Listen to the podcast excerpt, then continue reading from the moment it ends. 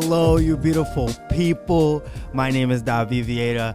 Happy New Year and welcome to the Redox Cinema Podcast.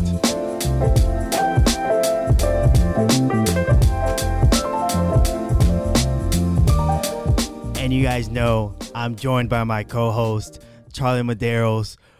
But, y'all, we got a very, very special, special news for you guys. We are expanding our team.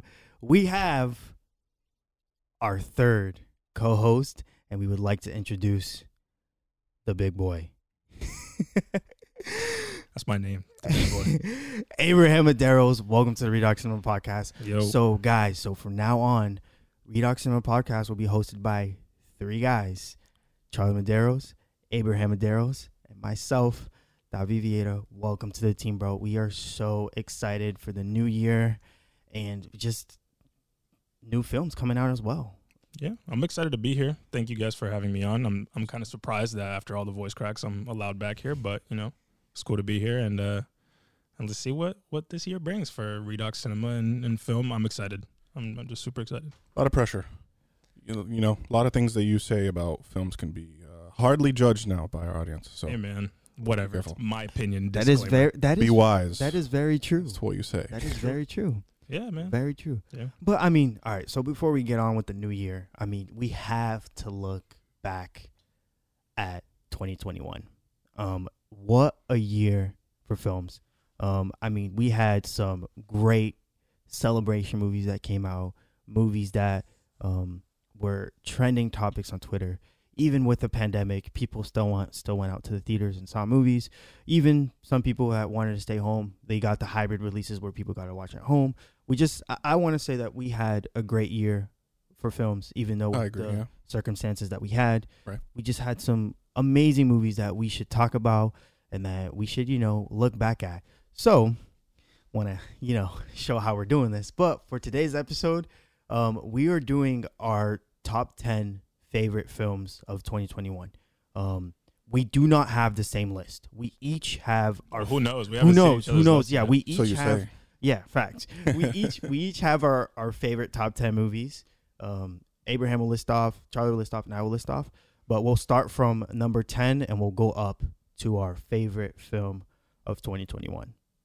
So No pressure, guys. there's literally no pressure, but at the end of the day, they're just movies, right? Yeah, yeah. It's like Hey. it's based on what you like. They're Yeah. just movies. I'm just kidding. it's it's our passion, but yeah, Yeah. if you like it, you like it, and that's all that matters. right. It's just an opinion. Opinion. At the end of the day, it's everybody's subjective. You like what you like, and that's fine as long as we keep getting to see good movies coming out. We're Yeah. happy.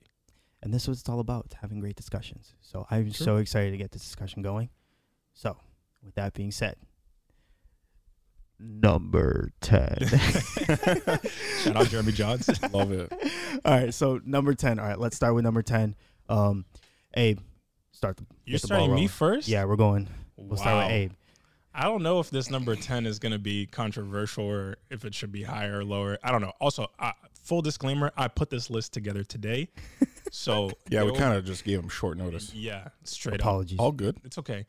I'm happy to be here, but I don't know how happy I'm going to be with my list after the fact. So, without further ado, we'll just get into it.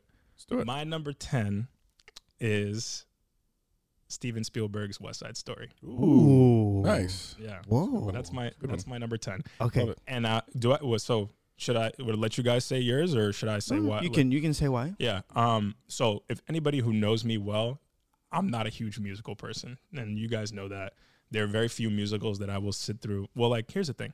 I don't mind going to a performance like a if I went to a school play. I've never seen a Broadway show, so that's as much as I can say. Like a school play or a theater puts on a performance of a musical. I could go and enjoy myself, but I have a hard time doing that with films, and I think that's just the narrative style. Like if it's constantly singing, you know, trying to tell a story, sometimes it bothers me. Um, I won't get as much, you know, out of it, and it kind of loses me in the narrative. But when they do it right, it it can sometimes be, you know, some of my favorite films. Like La La Land is an unreal film for me. It's one of my favorites. Um, and I don't know. I thought West Side Story was was super enjoyable. Um, I had I had not seen the original one. Charlie has seen it and told me so many times to watch it, but I hadn't seen the original. I went in kind of completely blind, and I wanted to do that to make sure that I understood the narrative the entire way through.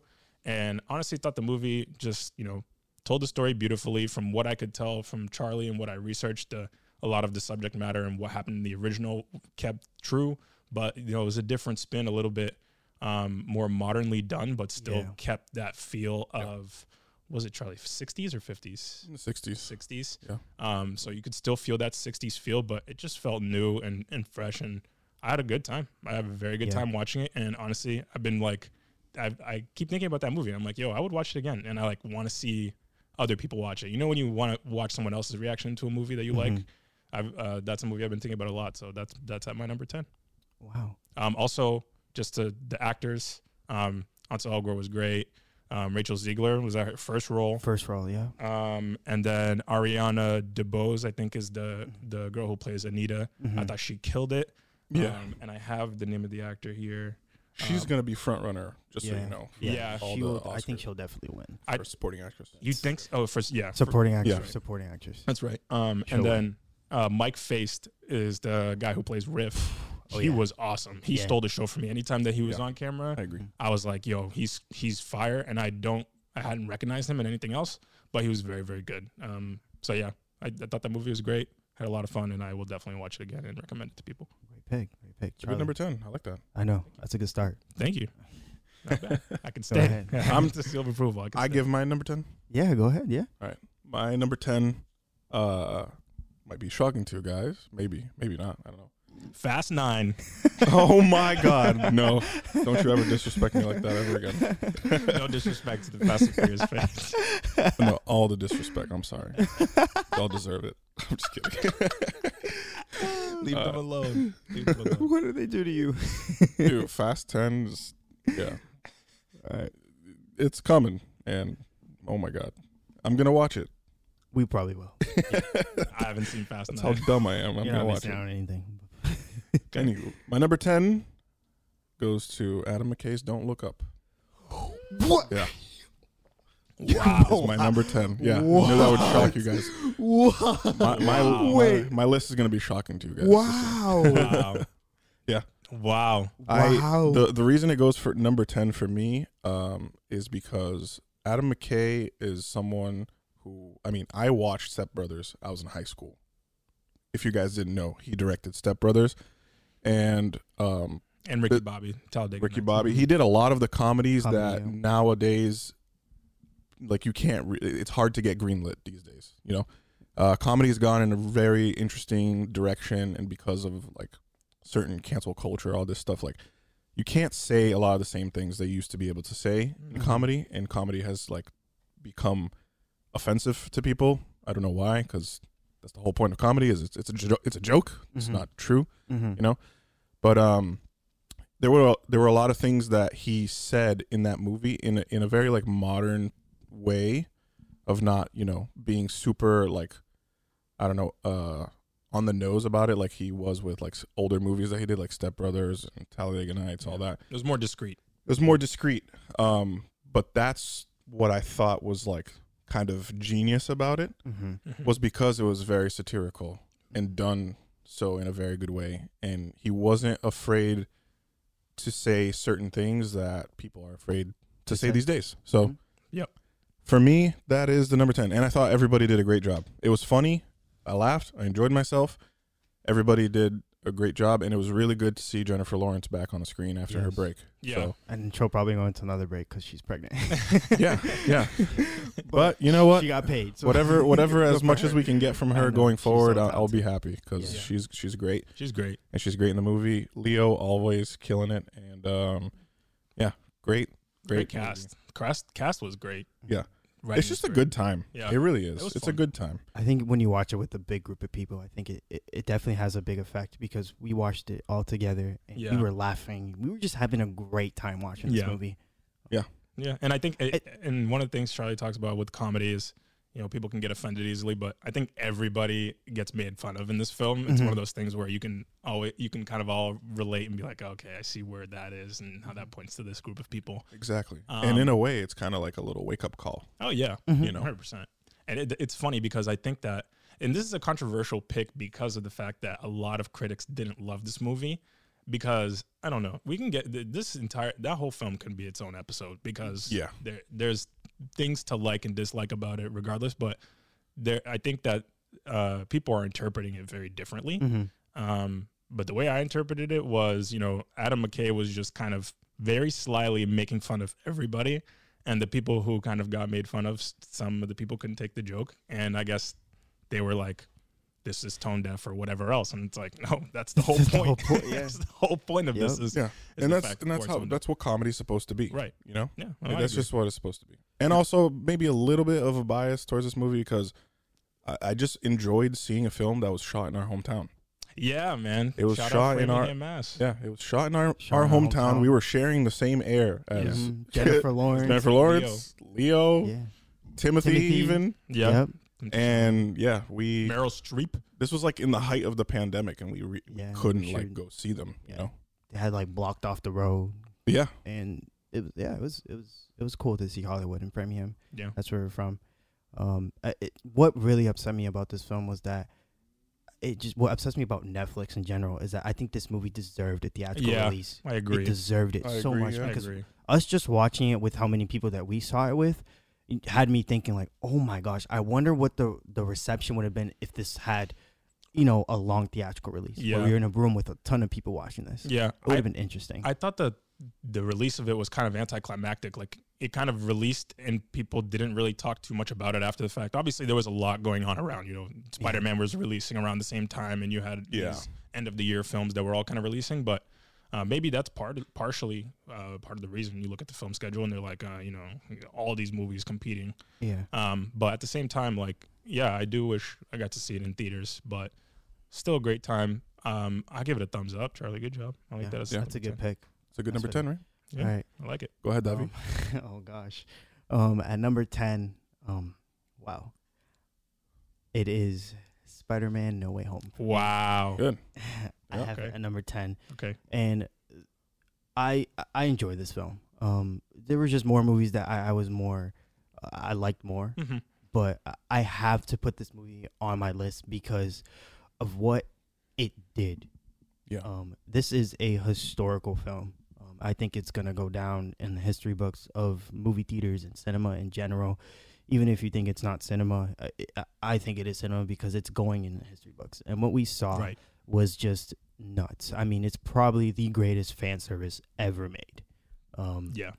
it it was something that you know I'm gonna go down the line telling everyone, look, I got to experience this opening night, and I am so glad that I did because that environment that we were in with this film was just amazing. It was beautiful. It was uh, it was emotional. It was everything. This movie put us through all the emotions, Right. and that's what you love to see is a studio who a studio that caters to the fans and listens to the fans. And I- I get obviously the movie does have flaws, but it, it's awesome when you see a studio that is listening and creates something that everyone can enjoy and have a good time with. Right. And that was Spider Man No Way Home for me. Yeah. That, that's the thing because you have films here. You, you you have films that came out this year that were films created for filmmakers and film enjoyers, and then you have like films that are like we created this for the fans, and I Mhm. think that Spider Man was one of those Yeah. films. It's definitely created for, you know, comic book fans, Spider Man fans. Um, it was great. It Good was it was a love letter to the character. Yeah. And it was beautiful to see. Yep. You know, it felt like we, we were seeing a, a love letter being written as the story went on. And Right. I agree. I just want to, you know, just continue applaud uh, Jon Watts, Amy Pascal, and Kevin Feige. Um, you guys are killing it. I don't Yeah. know. You guys probably don't listen to this, but keep doing what you guys are doing because They did well. Hey, you, you don't guys are doing really well with this character, and I just hope you guys have good direction with it Yeah. with the next trilogy. Agreed. All right. So with number nine, do you want to go me with number nine, and then we just go You around? snake it? go Yeah, reverse. we'll Go snake ahead. it. We'll let's snake go it. do a snake draft. All right. So Call we'll do snake drive. So with this next one, I'm gonna be. I'm gonna do. I'm gonna give some climax to it. Okay. Um, Build it up a little bit. Give me the suspense. I know you two do not would not expect me to put this movie on the list. But I'm gonna say this: when it comes to being a filmmaker, right? Okay. And when you get a film that a studio lets you take full control of it and you get to make what you wanted to do with it, Mm. it's amazing to see. And we got that with this film. Okay. I've seen this twice already. And the second time watching it, I was like, bro, how can you not appreciate this? When you got a movie that the studio basically let you take full control of it and apologize to you and it was like, yo, we're oh, sorry. Oh, I know where this is going. We're now. sorry, and you you can take and we'll we'll redo it for you. And that is Zack Snyder's Justice League, the Schneider cut. the Snyder cut. I know you guys. I don't know if you guys have seen it. I haven't seen it. I I saw it for a second time recently, and I fell in love with it. It is something that you appreciate even more because obviously it is a fan service film as well, but it's also a service to Zack Snyder, who got his cut finally released. Hmm.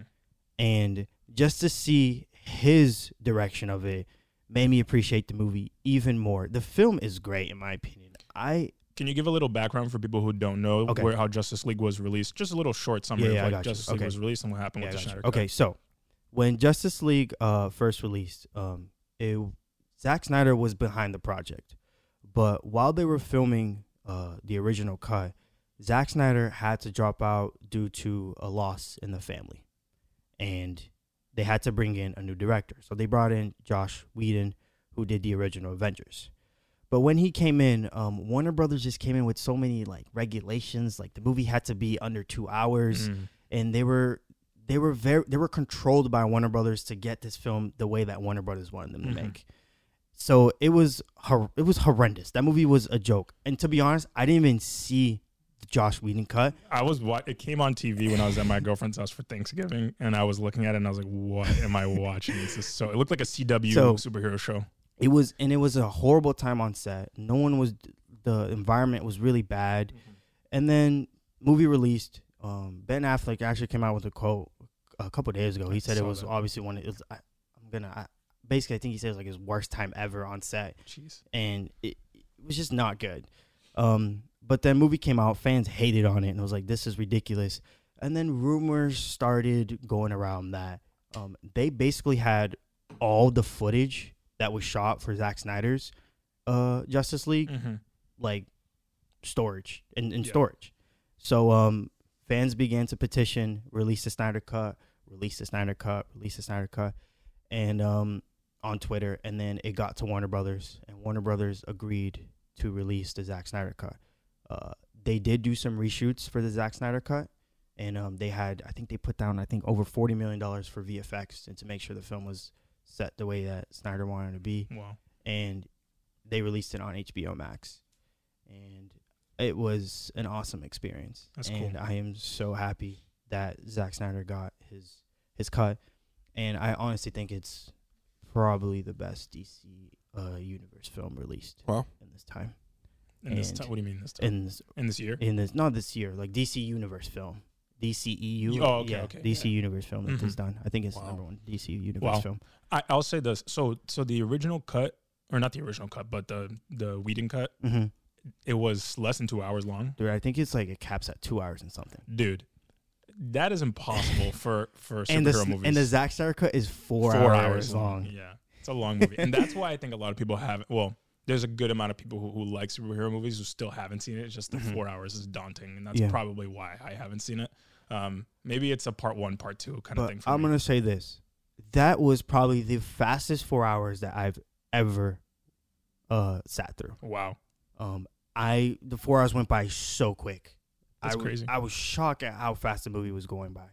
Um, maybe it's different for you guys, but for me, um, it just it just perfected, not perfected, but it, it just cleared up, you know, all the hate that we had for Ben, Ben Yeah. Affleck's Batman, Mhm. for Cyborg who was treated horribly. Mm. You know, it just gave respect to those characters, Yeah. and that's why um, it's my eighth favorite film. Yeah. my ninth favorite film. No. Do you need to have like watched the other uh ones to really understand Justice So League? No? you can go right into it. Okay, I might give it a shot. might give it a shot. I have not watched yet. I saw um, Jeremy Jahns on YouTube. He His put number as one, number one. his number one, Yeah. and that's huge. I mean, obviously he's a huge comic book guy, yeah. and if you like superheroes, that's big. But you know, we just talked about fan service with Spider Man, and the fact that fans petitioned for the original cut of the film to be made, um, it just speaks to you know the grip that comic book movies have on the world. Mhm. Yeah. Um, so I think that's huge, and, and it's cool. It's cool. It's cool to see the fact that people, e- everyday people, are involved in the fact It- that this movie was actually made and Mhm. produced, so people can see. It was it was it was a great year for superhero movies. Yeah, Not we got agreed. uh, we, we, got, got, a bunch of that got a bunch. Yeah. So yeah. Quick side note, in Mhm. case you guys hear any strange noises, I have my dog laying on my lap and she's like snoring and, and whining and shaking and all that stuff. Ruby is passed out right now, and Charlie's laying and her she barely fits on the couch. She her is part of the podcast now as well. welcome, Ruby. Say something to the people. Nothing to say. All right. It's all good. We love it. Number nine goes uh, To you. Me. Okay. Mhm. My number nine for 2021 is drum roll, please. I don't have a sound effect for that on the board. Cats and boots and cats.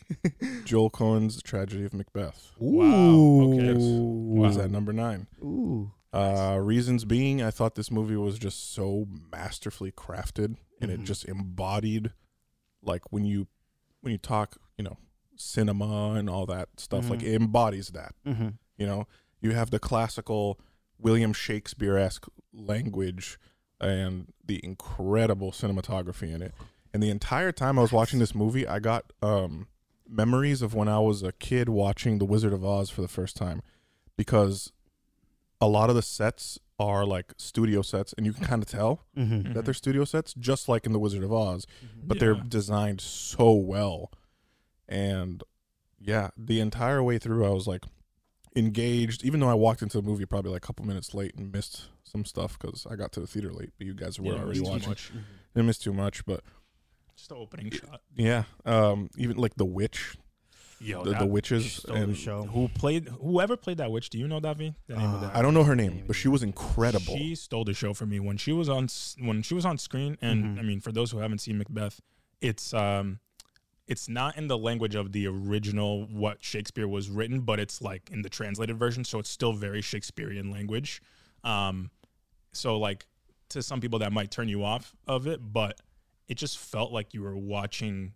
You know, play and cinema combined, and it was just it was Yeah. cool. Every single set was like you you it was like the curtain closed and opened up and like the spotlight hit every single time you're you're in a new scene um, which i thought was super cool very good use of like editing and cinematography It was great, It and was like fun Denzel did a great job. Yeah. Um, Frances McDormand, incredible. She's like crazy. towards the you know later half of this film when she starts to kind of like lose her mind a little bit.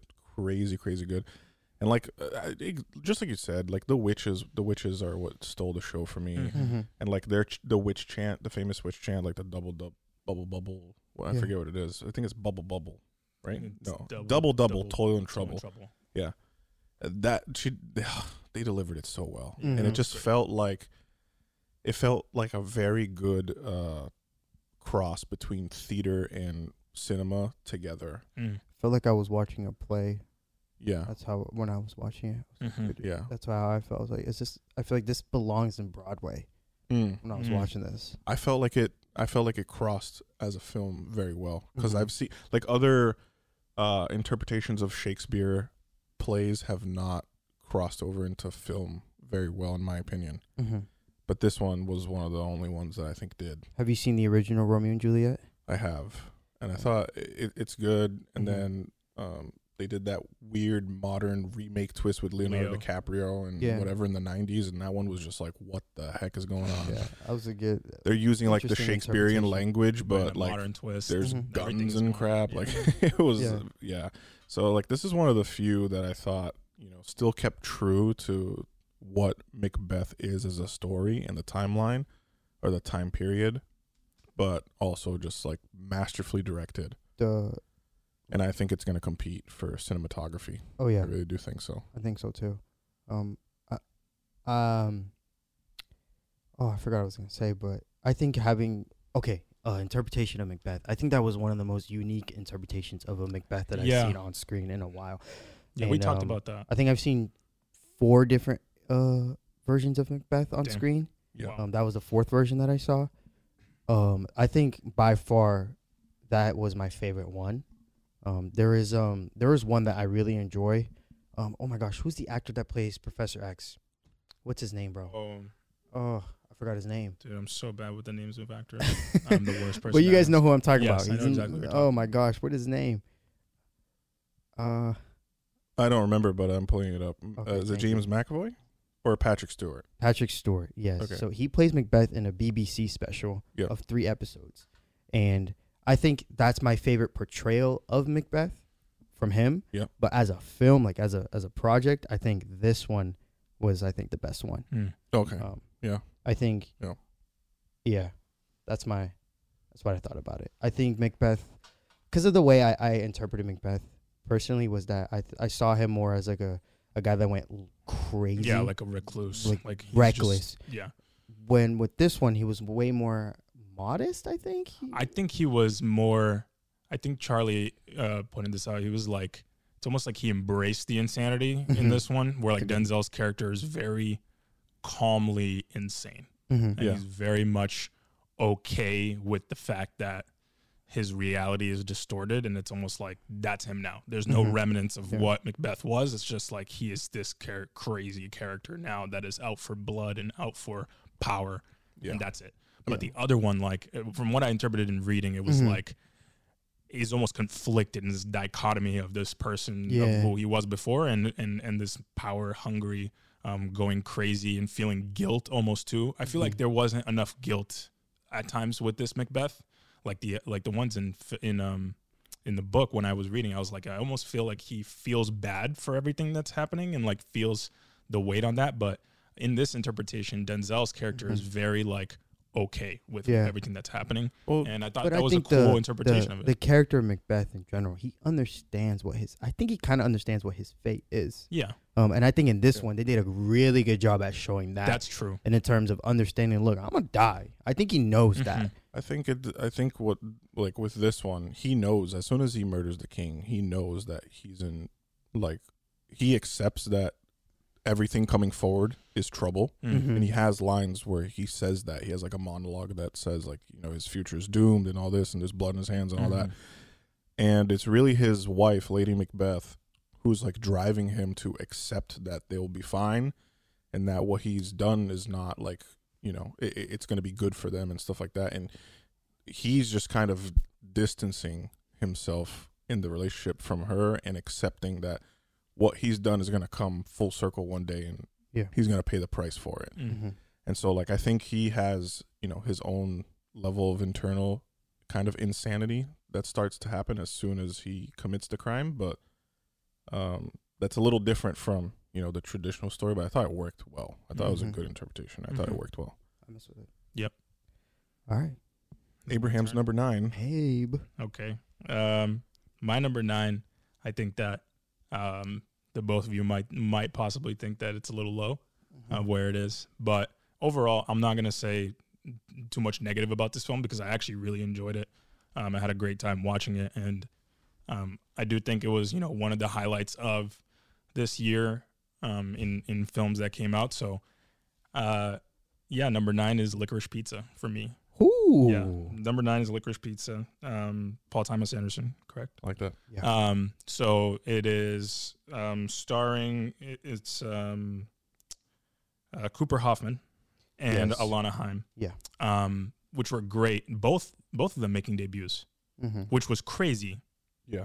Crazy the fact that the two of them made acting debuts because they were incredible. I thought they were very very well acted. I mean, I mean Cooper Hoffman. You know, his dad's a legend.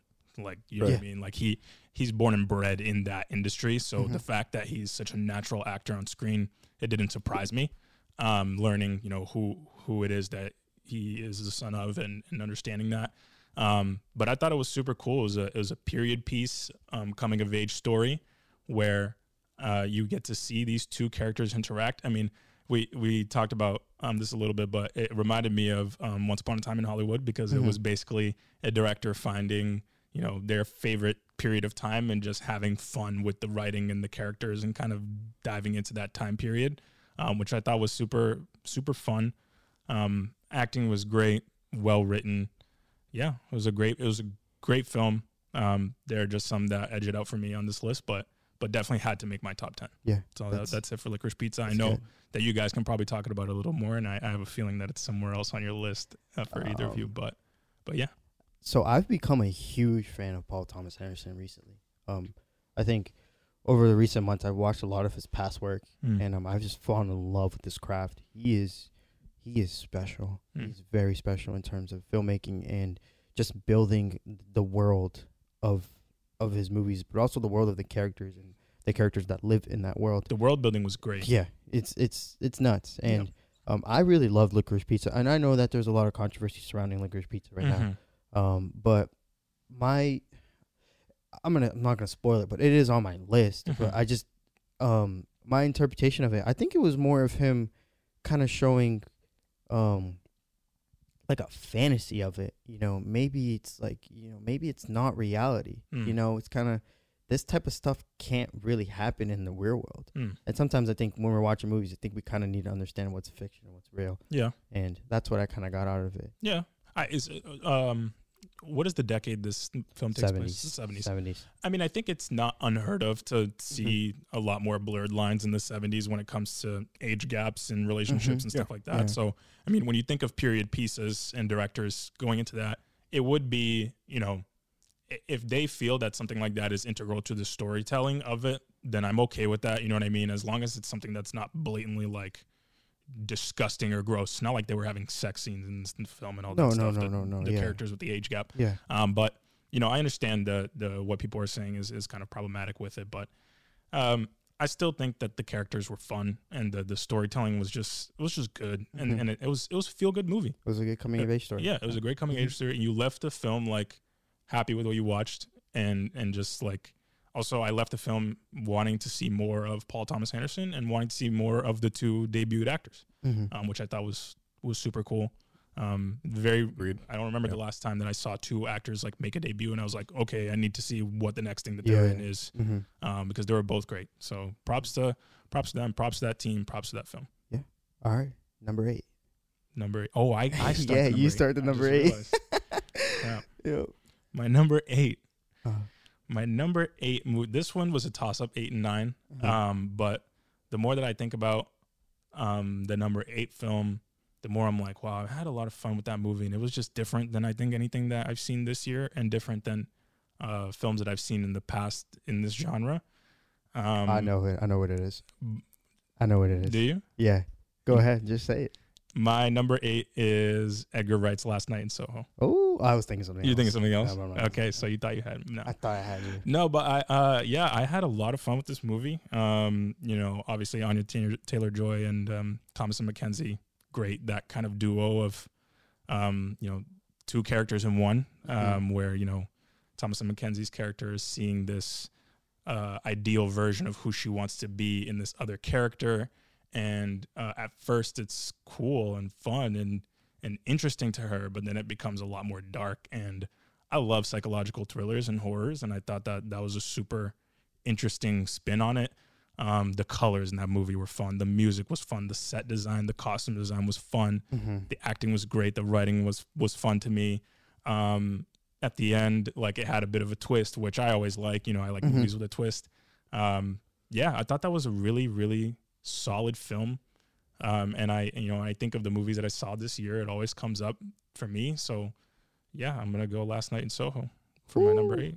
Yeah, It's a good pick. that's a good pick. I, I had a, a great time in this movie as well. Yeah. I saw it in Dolby Theater, so the audio was really dope. I saw it Um, in AMC and it was garbage, but um, it was still good. Charlie got up and asked him to put the Yeah, I literally had to volume. go complain. Yeah, I just, I just think that the way this this thriller was done, I haven't seen in a while. I haven't honestly seen, es- especially the the subject matter and the way he did it was very, very, very, very um creative. yeah. And um, Anya Taylor Joy, I think she's a, a rock star. She's awesome. yeah, that- Yeah. She's so and good. she's I know she's she's gonna do big things. I mean, she's set to play a younger Furiosa in um, Mad Max, So, oh wow, Yeah, so she's got a great career coming, and also Thomas. Uh, Thomasin McKenzie. she is also on the come up. She's sneaky. Oh, She's, yeah. she's just like gives you a very low key performance that you don't think about too much, but then you realize like, wow, like you have some range and like you're really talented. And she's Mhm. young. She's Mhm. super young. So she is.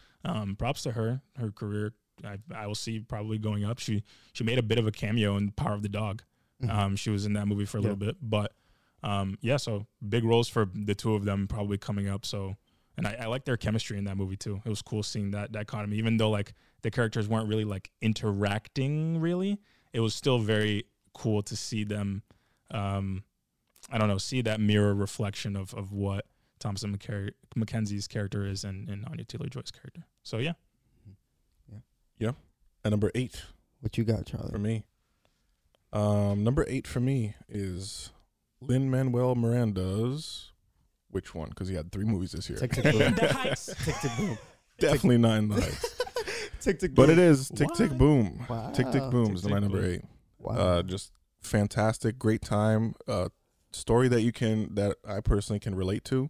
Mhm. Um, in terms of like you know, being well, in terms of like it motivating you to keep Mhm. fighting and reaching for your goals. Mhm. Um, and the fact that Andrew Garfield had to learn how to sing Mhm. for this role is very very impressive. I think he, I think his ro- he is the, he had the the best performance of the year, in my opinion. Um, which maybe should put this ranked up a little bit higher, but that's okay. Oh, Uh, he did incredible. Uh, Yeah. He he was incredible. He portrayed Jonathan Larson really well. The music is extremely enjoyable, and I think people that are not like formal, uh, you know, fans of musicals will have a good time and enjoy this one. yeah.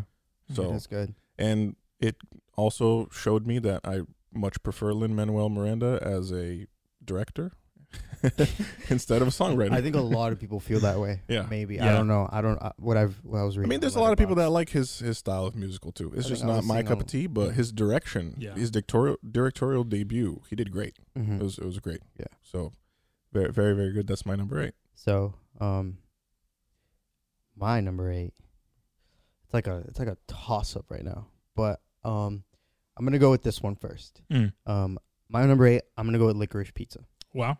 Okay, so Um, you were close to where yeah, mine was. Okay, yeah. so I wasn't eight. super far off. I'm going with licorice pizza. Okay, Um, makes me feel better. I thought I was like, I, No, no, I no. thought I was gonna be the only one Um, this high. yeah, but there's movies that I think I enjoyed more, Mhm. but I enjoy this movie a lot too. I think one part we didn't really talk about it was the cinematography. I mean, there were some shots, True. That's true. the shots where they're in the car and where the camera was placed. I was like, how are they doing that? it Yeah. was just there was just some amazing, amazing like just single frames. that I'm like, whoa, that is so dope. And just the creative mind of Paul Thomas Anderson is just awesome. Um, uh, he's become a, a huge inspiration uh, as a storyteller for me, and I I can't get enough of him, and I just can't wait to see more of his work. And um, I love. I'm a sucker for coming of age stories, Mm. as you guys know. I love them. They're fun. They're, They're relatable. so fun. I think everyone can relate to them. Doesn't matter what age group you're in. I think everyone can get something from a, coming of age story. Right. And um, this one was a very different approach, um, where it felt like you were just following the lives of two people. With, Mhm. You could say with no plot, but it was just a fun movie that I think a lot of people would enjoy, it or a lot of people would be like, "Bro, what am I watching?" Yeah. but it's I think it's a great time. Love the colors, love the set design. I just you know, it just makes me feel good watching the movie. Agreed. And um yeah. With that being said, we're we're at number we're at number 7. Seven. Yeah. Okay. Um the list on my number 7 is actually the movie that I watched the most this year. Um I think I rewatched this film multiple times. Just the fact that I have I was like just recommending people to watch this movie. Mm. I was like, all right, just sit, sit down and watch it with me. Um, and that is actually an animation film. Mm. Um, and that is the Mitchells versus Oh man. the Machines. Great movie. Oh my gosh, it's a Sony. fun. So it's a Sony. It's a it's a Sony animation film. Netflix bought the distribution rights because it was during the pandemic, and um, Yeah, and wow, what a what a great time. What a story. Just oh, that story just impacts you so good. It's a leaves a really good mark on you. And um, I really think it should win Best Animated Feature Oh, at the 100%. Oscars. If it doesn't, I think it would go to Encanto, which It's I going to Encanto. which It's a good movie, but th- I, Did I you don't, see I don't know, Encanto? dude. I did not, but It I was just good. know it, it's going to go to Encanto. bro, the Mitchells vs. the Machines, the animation style, we're not seeing that type of animation style. And I love that. I love that they're going they're taking creative different creative routes with animation. Sony as well. Props to Sony Animation because after the Emoji movie, yo, Oh my they picked it up out of nowhere. I don't know what I happened. know that was them. I, I, don't know. that was I don't know what happened after the Emoji movie, but they've been putting out bangers. Yeah. Good for them. I don't know who's in charge of the, the studio over there, but keep doing what you're doing and don't do something like the Emoji movie because that was no one talks about that for a reason. But um, the Mitchells vs. the Machine. Oh my gosh, what a great family story! A great story overall. Um, again, the only reason why I I would have put Encanto on the list because I really did enjoy Encanto as well. But the only reason I have the Mitchells versus, versus the Machines um in this list is obviously the story hits really good, but it's the technical ability of this film and the animation style. Yeah. We are not seeing this type of innovation. I feel like Disney right now with their animation, yes, the story is amazing, but they've been very stagnant with their animation. Yeah, all the I feel animation as looks if the it's same. the same. And, and no, and again, I'm not saying that's bad because animators, what they do is incredible. Mm. I'm not saying that it's bad. I'm just saying that I'm seeing something different from this film, which Yeah. I enjoyed. You're That's- seeing innovation. I'm seeing innovation. Yeah. But Disney is innovating. That's like a Right. big thing for them. but I mean, Sony is too. I mean, Mhm. look, you you look at the Spider Verse Mhm. movie. That's, that's what animation's very like animation. it's a similar type yeah. of animation, but they bring in a new twist with the Mitchells versus Right. Machines, and that's what I love about the film. exactly. so that's yeah. why um it, it's at number seven for me. I Right. I think it's a movie that everyone should see. It's a great family film. Um, it's gonna hit. I think all the emotions. You're gonna feel good after you finish this. And if you haven't seen it yet, it's on Netflix. And um, Netflix has put out bangers this year. If you guys are saying that Netflix is not doing good movies, they do. Stop watching The Kissing Booth. Come on.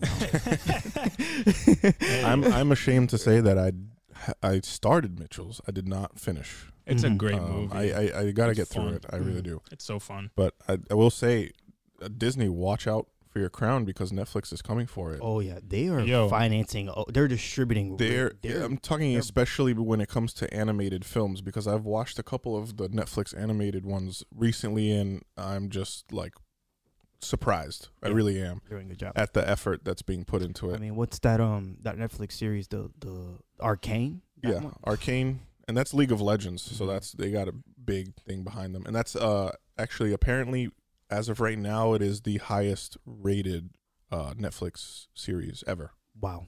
Is Arcane. But besides that, you know, they have like Klaus is really good. Mm-hmm. Over, the, Moon, is yeah. beautiful. Over the Mhm. Moon is beautiful. I was like, Disney, what? Whoa, look at this. Mm-hmm. You know, they're Yeah. coming for you. You Yeah. watch out, because you know there's there's a, Disney also also makes great stuff, but there's a lot of things recently that they've been coming out with that I feel like I can just I can just skip it. You know, Yeah. I don't feel like I I don't feel like it's a necessity for me to watch it. Mm. Like I didn't watch Luca. I didn't watch Luca either. I I, saw did watch Luca. Encanto, but saw that. I didn't watch Encanto. But I didn't really feel like I needed to watch it right away. no, I I'll say this for someone who's seen both. Have you seen the both, Davi? yeah, I've seen Yeah. both. I I don't understand why Encanto would win over Mitchell's versus the Machines. Personally, um, it'll be interesting to see. I, Because it's Disney, they have a reputation, I mean, and it's yeah. Lin Manuel Yeah. Miranda. oh God, He had So he, he- had a great year. In he had a good year. I think it's He just did, the reputation and what Yeah, the it- impact of this the dude wins everything. I, I don't know. I don't know. I personally I would like to see Mitchell's versus the Machines win, but you know what? be a nice upset. But I will say this. It would. I'll say this: it's getting recognition. Like Mitchell's versus Yeah. Machines, a lot of the, a lot of the top ten lists that I've seen, I've seen a few. Um, people put like one animated movie on it, and it's, It's being. Mitchell's. It's that it's that animated movie. movie. It's Mitchell's Yeah. versus the Which is Machines. I'm pretty sure. I think it's nominated for a Golden Globe tonight. Oh, word! It's think- not. It got is it not? snubbed. It got snubbed. Oh, No way. It got snubbed. No. okay. But people are talking about it for excuse my Oscars. language- all right, excuse, excuse my language. Fuck the globes. Um, sorry, mom. Uh, s- sorry, mom. I apologize. I won't say anything else. Again. Forget the But globes. forget the globes. Excuse my language. I am sorry, y'all. But yeah, I don't. Yeah, no, no. Screw the Globes. Ho- hopefully, it gets its uh, its um you know a, a nomination for the for the Oscars. I think it gets its Oscar. I think I'm 100 percent sure it gets the the Oscar nomination. Mhm. But um, that's a great pick. I mean, in terms of uh, just quickly, in terms of animation movies getting nominated, I mean, we can't sleep. I haven't seen this yet, but we can't sleep on Flee, which is a documentary animation movie Oh, that's getting a lot, Yeah. a lot, a lot, a lot. I a saw lot the trailer for it, but I I, haven't. I seen do want to see it, but I am hearing that it will it It- will not win anything. Oh, it's not. yeah, it, it, it most likely will not win anything. It's gonna be it, for animation. It's gonna be between Encanto and Mitchell's, It's Mitchell's. Okay. Yeah. but it's it's Encanto, hundred percent. Oh, you think it's Encanto? Yeah, All We'll the way through. I guess right, we'll see. see. We'll see coming Yeah, up. it's Encanto. All right. Uh, we're at where are we at? We're at number 7 We're number Mhm. seven. I my, my number seven. Um, I apologize. Let me pull up real quick who the director is because I want to give him credit for this movie, or she, whoever they may be. Uh, it is director Mike Mills, and the movie is Come On, Come On, Yeah, Mm. that's good. That's good. and this is a A twenty four film, their latest. Uh, besides Tragedy of Macbeth, actually. Oh my Mhm. God, A twenty four! Stop. what a You year guys for are A24. right? Releasing Shout out things A24. left they had and a, right. They had a great year. Yeah. Um, this was a movie that you could not really see in theaters. It was like Yeah, a it was tough. very, watch. very limited release. Mm. Uh, but A24 does a thing where you can get like a at home, uh, like theatrical release pass thing. And Which Davi sent cool. me, yeah, it was pretty Mhm. cool. Davi sent me a link, a little bit expensive, I guess, for like one ticket because I was wa- 20 I watched it by myself, it's so it was twenty bucks. Yeah. Okay. You know, that's a little steep for ticket prices. Like, what am I living in New York City or something? Like, I live in like they are New the York. They're based out of New I York. mean, they're, they are pro- they are assuming on the fact that you're probably gonna watch it with somebody else. Right, but I'm a Mhm. loner, so I Yeah. didn't. But you were supposed to watch it at our crib, but you But- weren't feeling well. I wasn't feeling Yeah. too good. But I, you know what? I put the movie on. I watched it uh, right away when it released, and wow, I was. It, it was just. It it was very impactful, um, and it's a beautiful story between Joaquin Phoenix and I forget the the the young ki- Uh, I child's have his name. right Um, but their Oh, dynamic uh, is it's so um, well. it's Woody Norman. Woody Norman, now. he did great too. The. Tyler fan, so shout out. Woody. He was. I great. really want to know how much of that was improvised. I really do because I feel as though a lot of their conversations together was just off the cuff. just Mhm. felt It so just- genuine. yeah. Felt very natural. It felt very natural. Didn't feel scripted at all. Or could, or it could just be the fact that they're both extremely talented. I, Yeah. We already know Joaquin is, but to know about uh, Woody Norman is that his name? Mhm. Yeah, Woody at, Norman. At, at that young of an age, um, yeah, very, very, very good. What a year for um, actor debuts. Yeah, I mean, man. it's it's awesome. Young, I mean, young actors. Yeah. Like, I Right. mean, we had Rachel Zegler in um, West Side Story, and we had Cooper Hoffman, Alana Haim, and then we also have Woody Woody Norman. I mean, we had a lot of great, great. Alana Haim's making a late debut 'cause she's 30. oh yeah, that is but, true. But But it's she's a music artist. right? But Mhm. it's wild to You know, see for that she- acting, yeah, for yeah. acting. Mhm. But yeah, and and Cooper Hoffman's only 18, so Yeah. that's yeah. That's there's awesome. a lot of there's a lot of promising talent. Right. Yeah. Um, I just want to say another thing about Come On, Come On that I really admired was like it's this relationship between an uncle and his nephew, and the fact that you know they they become so close Mhm. when they were both so broken Mm. and far, like didn't really have someone to be close with or or, or to really go through life with, and they kind of just you know have a moment with each other where they can speak about life, what they want to do, what it means, what their troubles are. And then I think the thing that was most impactful for me was uh, a little bit towards the end, a line that Joaquin says to um, to uh, his nephew in the film that kind of upsets him a little bit, which is he says, um, you know, in like ten years or so, or when you're older, you won't remember any of this, but I will. You know, which is for me was like super powerful because it's it's very true. You live some of your like your childhood, you live through some great things with people that you probably won't ever remember. Mhm. But somewhere deep deep down, it's engraved there and it builds up who you are as a person in the future. But for Joaquin, at his you know his character at his older age, he will always remember the moments that he had Mhm. with his Yeah. nephew. And I thought, uh, in terms of like a storytelling um, aspect, it, that's a very powerful element of storytelling and about our lives that everyone can relate to. Because you're not going to remember everything, every single memory from your childhood. Um, but the people that you're living those memories with, your the older people in your family, they will, and that's gonna live with them forever. And everything that they've done at that stage in your life will also impact who you are as a person Yeah. when you grow up. Mhm. And I think that's just beautiful. It's, it was very poetic, and this this film is beautiful. Give this film a shot. Yeah. Please, Um, please it, it- it is a little bit of a slow burn. It's that type of movie. What else do you expect from A24? But it's it's a great time. It's beautiful. Well, It's okay, beautiful. okay. Um, I want to quote on you when we watched Tragedy of Macbeth. Yeah. You said that it was your favorite A24 movie. Yeah, it's Yeah. true. Um, did. and you had Yeah. Come On, Come On ranked higher. I did. He, I it was an instant reaction. 'Cause I- so It was instant what's, reaction. what's what is that? So um. what's your I feelings on I that? forgot that Come On Come On was A24. Ah, well, yeah. He, okay. okay. I forgot. Okay. Disclosure. Charlie said that as soon as the movie ended. Yeah, yeah, yeah. So yeah. it's like it's a recency Yeah. bias. Mhm. Type So when thing, I sat get. down and I was making my list, I was like, "Oh, Come On Come On was A24." It, it was just it felt different because I watched it from home. Mm. You know, Mm, okay. versus when I was in the theater and you like, you know, you're. F- Yeah, I'm- you I give feel like I'm fully buzz. engaged in the theater and I see, you know, the A24 logo pop up Mhm. before the movie and all that. Mhm. So yeah, come on, come on was like a more like relaxed at home experience, whatever. But it was still beautiful.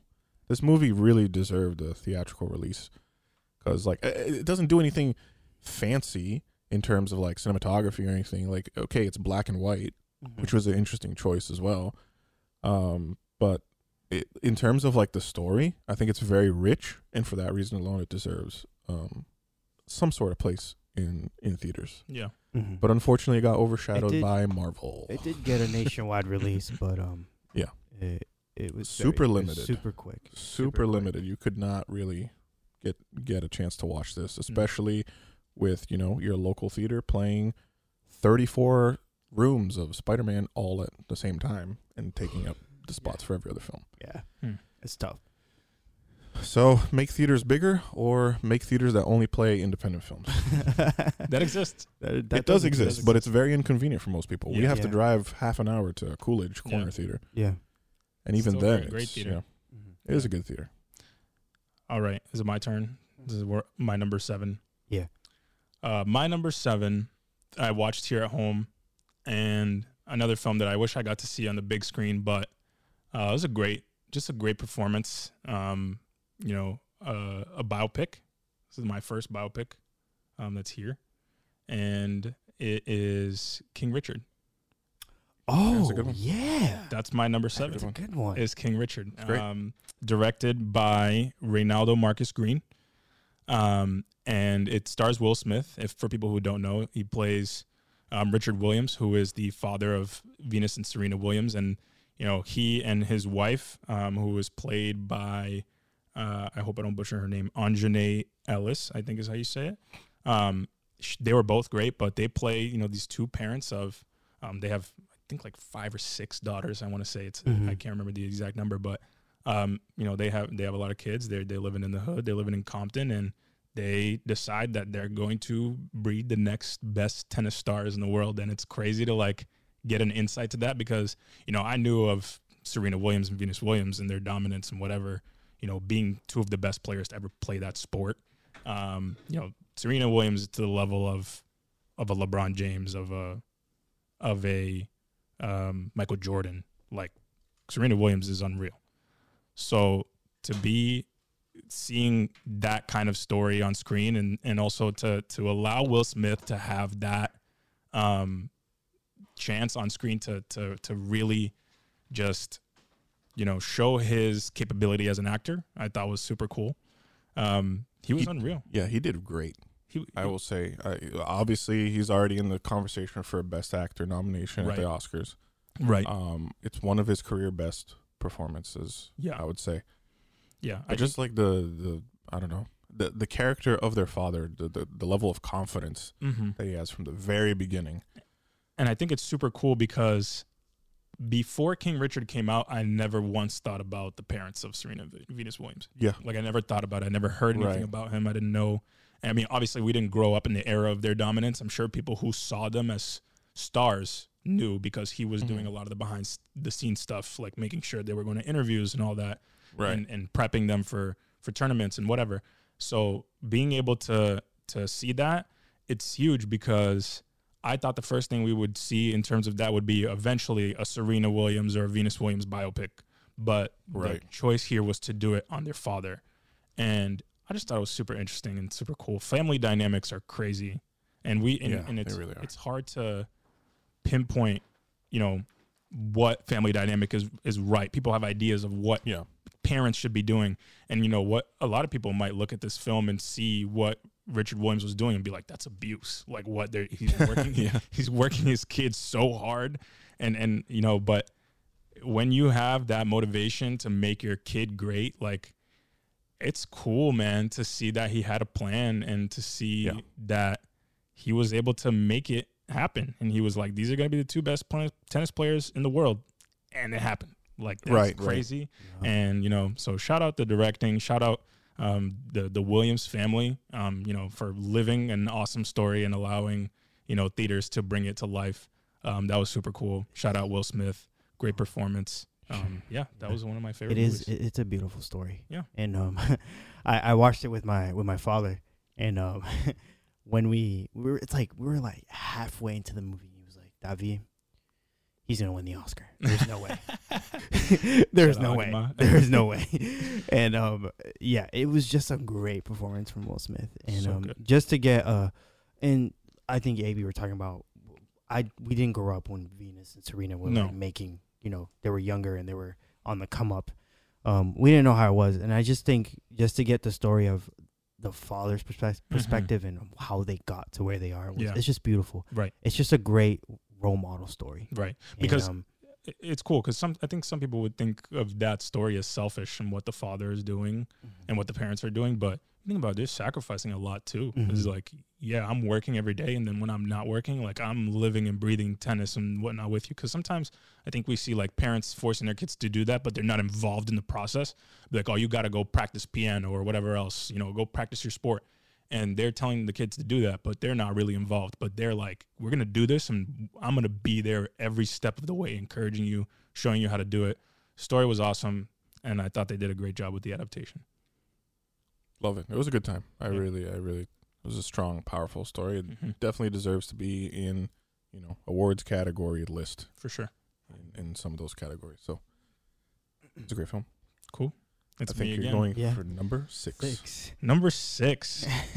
um, man, I had almost forgot about this movie because it's been a while since we've seen it. But this movie, films like this, have a special place in my heart because I just love seeing kind of an abstract storytelling and ah, how people go about um, you know, portraying something like this. I, it wasn't what I expected from the trailers, but I left that movie like still thinking about it all the time. And now that I remembered it and thinking about it all the time, and that my number six film on this list is David Lowery's The Green Knight. Um, that movie was awesome. That movie was so cool. Another A24. I'd say twenty four. Another A24. A24 um, you know, they just have a monopoly on this thing at this point. Like, they're, Mhm. if someone ends up buying them, like Apple ends up buying them, bro, it's oh over. hell no! it's please. over. Please don't. I hope they stay like the way that they are because I think that they're doing awesome stuff. And they they, I thought that at one point they were going to put themselves into a box, A24, Yeah. But I think they've diversified what they do to Mhm. such an extent that they have a formula now that they can keep going forever and ever and ever and ever and ever. And we're just going to keep getting really good movies. Mhm. But The Green Knight was awesome, starring uh, Dev Patel.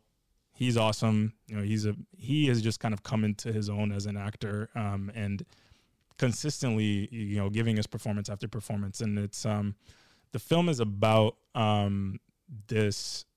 It's hard to explain, but it's in the time of King Arthur is the is the medieval setting of it, but it doesn't follow you know King Arthur specifically.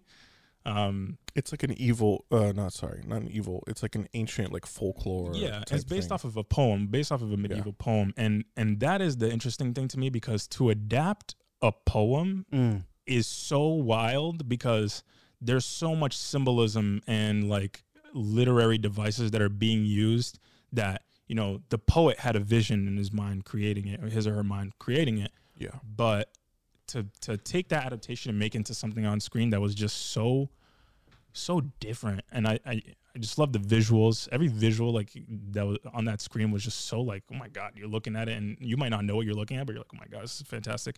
And a huge shout out to Um, I don't know how to s- pronounce his name correctly, but Barry Keown, I think, is the dude who plays the guy who he meets in the woods Uh huh. by himself. He also plays um, Druig in, Eternals. Eternals, yeah. that actor is crazy, man. Anytime you see him come up, I remember being like, "Yo, there's some shit going down." Like, yeah, the, he's gonna turn back. Like you just know, like, eh, yeah, what you, know about you know to like Yeah. you keep your eye on this dude, but Mhm. he's incredible. I thought the whole the writing of everything, the dialogue was incredible.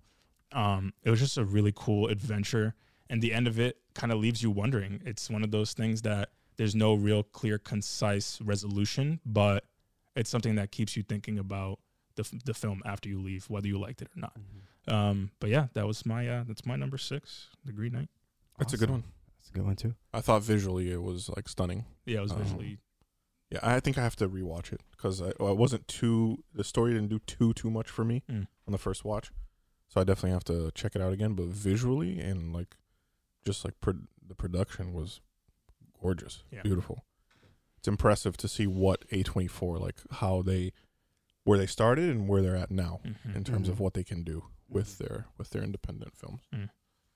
Quote unquote. I don't really. I don't know if I can really Yeah, start considering them independent consider them anymore. independent Yeah, anymore. it's tough. I That's don't know. tough. I don't know what you consider independent to be quite honest, but um, yeah, that's true. Yeah. For number six, number six. on my list, I have licorice pizza. Ooh, Licorice pizza. I thought, honestly, um, I thought it was going to rank a little bit higher on my list when I Mhm. started formulating it, but Mhm. that's okay. Like you know, this list, I'm probably going to regret this list later on. Also, it's it's tough to tell with the test of time, right? Because Licorice Pizza is so recent in our minds. Yeah, That like some of these other movies have just been in our minds for a little bit longer. yeah, So if it had a little bit more time, maybe you never know. It could be higher on my list, higher on your list. true. yeah, I could, and maybe I'll rewatch it, and it'll be Could like go not as great of an experience. Eh, you don't know. You never know. Um, yeah, we already said some things about this film. Um, we didn't do an episode on this. I don't think We think. didn't. Yeah. We did not do an episode on it. They all, uh, one of the like something special about this movie. We went to a local theater, and it was like a half hour drive, Mhm. and we got to experience the movie in seventy millimeter film projection, That was cool. which was pretty cool because I haven't really had that experience before. I knew what it was kind of like, but like. If you've never seen a f- movie on like an actual film projection before, Mhm. catches you off guard Yeah, because there's a was tripping me out. lot there's a lot of flickering that happens. Mhm. I thought my I le- leaned over to Charlie at one point. I was like, "Yo, are my eyes bugging?"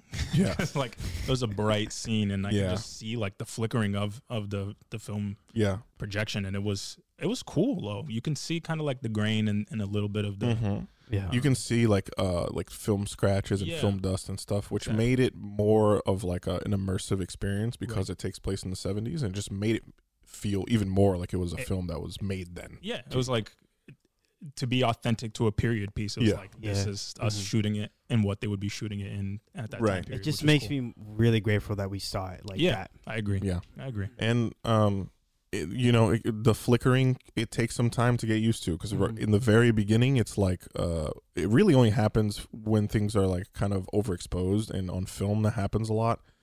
Um and so like if there's a very like white skies or whatever, it's like flickering and your eyes are kind of going like, "Oh my god, this is kind of weird."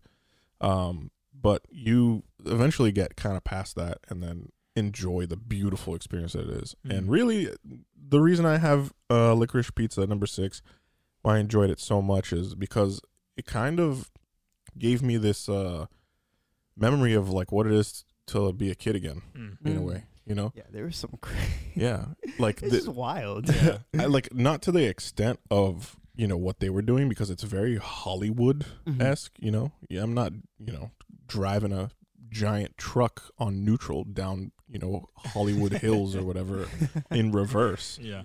the whole time and like you know flooding a guy's house uh, with water and from a waterbed and all this crap like but it just like it, it, makes you enjoy like that friendly banter you would have with your friends back in the day Yeah. you know just walking around the town having a good time and um yeah i, I really enjoyed it it made me it, it, you know it, it's one of the better coming of age films i feel like i've seen uh, especially recently um even though some people say there is no plot you really are like davi said earlier you really are just kind of following their character's progression Yeah. and you know seeing them hustle their way through making Does different life have a businesses plot? and- I don't know.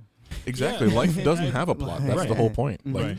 you're just kind of living through everything Yeah. Mhm. as it comes to you. Mhm. Yeah, that's why it's different. But I, I think that's exactly right. You don't have to necessarily have a plot to make a good film Yeah.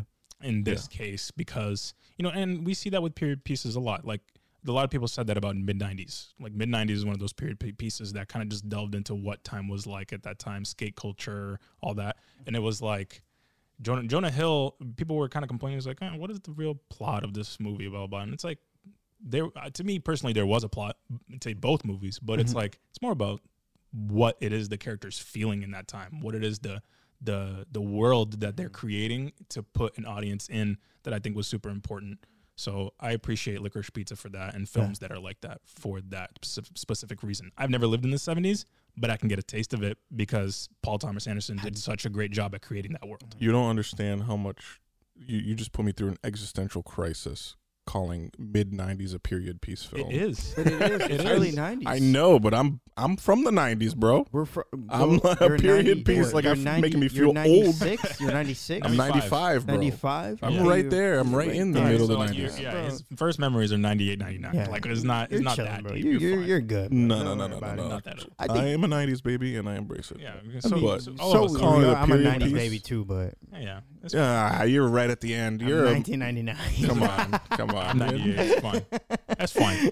That's Listen. fine. You're right the in thing, 2000. the thing about period pieces, it's like if the period of time is essential to the telling of that story, then it's a period piece. Yeah, And you can that's make why a mid- I 20 get it. period just piece. calling it a period piece makes me feel so old. The It's name like of the my- film is mid 90s. I get it. I get it. Time. It's But the it's name like of the- the movie, bro. The '90s are is a period you piece. think you feel it's old? history, How do you think Jonah Hill historical. feels? How do you think Jonah Hill feels? I bro? get it, This but man like, just co-starred with Meryl Streep. yeah, Is- that's you know what I true. mean? Like, but I mean, yeah, well, yeah, that's it's scary. yeah. Whatever. Don't don't don't say that. Don't throw it on me, bro. I'm not old. I'm man. sorry. sorry. Sorry. Sorry. Sorry. Uh, David, give us your number six. Um, my number six. I mean, um, this movie. I think I, I love films when they um when they dive deep into the mental journey of a character Mm, and how that really impacts you know their outcome. mm. I And think I know where you're at with this. That's the Green Knight. Oh, okay. I thought you were saying something. Okay. Oh, you say something Yeah. else? Yeah, I thought you were going with thought you someone were else with going What are you going with? Wait, hold on. What do you think? You can say.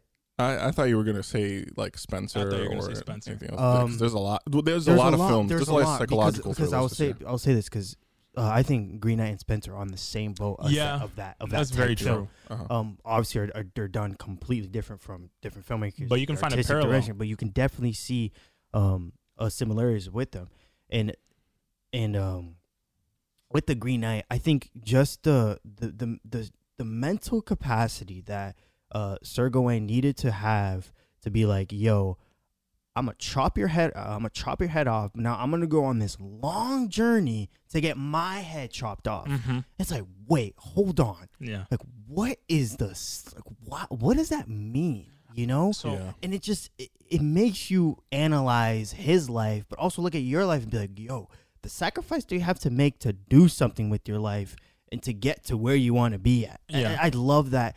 It was such a, a a different take on a hero's journey. I thought I so that's the thing. Like it's it's interesting when I talk about these things because I was just kind of giving a short synopsis. I didn't know if you were going to talk about Green Knight, but I'm glad you brought it up because it is a great kind of character study and a bit of a psychological study on on his experience. Because to me, the way that I interpreted it was. I want he was a character that kind of was all about instant gratification. Like he Mhm. had this kind of royalty associated with his name, but he was like sleeping around and kind of being a degenerate in the beginning and whatever. And then all of a sudden he has the chance to be an easy hero and he snaps at it. Mm-hmm. He's like, "Yo, let me let me puff my chest. Let me be that guy and show that I'm more than just this degenerate that people think that I am. Like I have royalty to my name. I'm going to do it." And then even with the consequence of like the long term, you know, knowing he's going to have to face that mm-hmm. afterwards, he still went with the instant gratification. And it's like sometimes, although the easy answer and the f- quick one can bring you something great, you have to think about the long term effect of it. Oh, that's you have to think about the long term repercussions of what you're doing because I'm sure it was awesome in that second to be like, I'm this hero, like I saved the day. But now, what is this going to be? I'm going to my demise because I chose mm-hmm. to be recognized. I chose to have a little bit of power and honor to my name, and people are screaming my name when I'm leaving to face this journey, but I'm terrified. Mm. And that was dope. Like you just see a character walking to their and, and like progressively digging their grave at towards the journey of the movie, and that was cool to me. That was super big. cool. And it's like uh, I think it's a process of accepting your fate and Mhm. how that mentally affects you so bad. right, and Yeah. you're the one who, and it's your fault. And like yeah, and you have to. It's Right. That's why I, I was like, whoa. I've never seen. I, I know I say this a lot, but I really, truly have never seen something done on screen. Maybe there's a ton of different films Mhm. that I don't know, but seeing that per, on in theaters for the first time, I was like, whoa, yeah, that was interesting. Yeah, I, I think, yeah, the movie is slow. It do it it show it showcases this through a lot of symbolism, but um, wow, that's character progression is yeah. amazing. the the character progression, the cinematography. Oh yeah, Oh my god, the colors, the the color correcting is locations, it, where they shot scouting this. is Oh, unreal. Yeah, everything was shout beautiful. out A twenty four because they're doing a great job. Mhm. Um, but let's go with uh, a number five, staying think- on that same parallel. I'll just say this: I think number five and up now is where it starts to get spicy. Like, Okay, it's gonna yeah. start. Yeah, I think you guys okay. are gonna get surprised. I mean, yes I think no, you. but- Yeah, I think there'll okay, be some so- surprises here. all right. So staying on that parallel, Okay. um, number five is Spencer for me. Wow. Um, it, wow, bro. Um, what a movie! It was something. Every single time, I mean, Kristen Stewart is on screen hundred percent of the time. Mm-hmm. I was in awe. I was so I was I was I was locked on her Yeah. the entire time, and that um that scene where um she's she's uh she's with oh my god what's her what's her husband's name Prince Prince Charles. Prince Charles on the pool table Mm. and Oh yeah. Yeah. Bro That whole scene was that's so tense. um and the symbolism with the pool balls and all that stuff it, Yeah. it was just it was dope to see um the color the score is amazing um just again the the mental Yeah. the mental journey of princess diana and it was and it, it was a at the end of the day i think it was a very sad story It was. because we it's kind of i think it was kind of an interpretation of man what if diana got out Mm. what would it be like if she kind you know had the courage to be like you know what um i'm i'm actually gonna go be who i want to be Mhm. and that's what it was Mhm. yes it's a biopic but i think it's an interpretation of how would it have been if diana actually was able to escape herself from that life that she was entrapped in Mhm. And you know finally will be free of what she was in. And you know we got that. You know at the end you, you're happy but then you realize oh dang like she's not alive. Right. and it, it breaks you. It breaks you to pieces. And i, I have to applaud kristen stewart because wow. That movie's incredible. give this woman the oscar because if she does not win the oscar it makes i'm gonna be bam what is bamboozled bamboozled i don't even know what I'm Bamboozled. Bamboozled. bamboozled bro I- Hoodwinked. Yo, led astray, run amok, and flat out deceived. If we, if she does not get the Oscar, which I know she doesn't care, but I mean, y'all, come on, Yeah, she don't and be said- stupid and give this woman what she deserves. Yeah, she came out and said that she doesn't care about the Oscar, which is what leads me to believe that she might not win, which is sad. Um, I mean, like, whatever. Like to her, you, you know what I mean. Like she has her own relationship with that role and the Oscars and whatever and whatever means to Mm-hmm. her. But it would just be super cool to watch. You know, the best to me performance from an actress this Yeah. year go to Hands who down. it should who it go should to. go to. Yeah. yeah, Hundred percent should go to her. yeah. That's be- oh my, and y'all the cinematography, oh, and the set design, and the co- and the and the, the Costume the design, costume design, everything. everything was Yeah. like that's All right, Immaculate. I know people.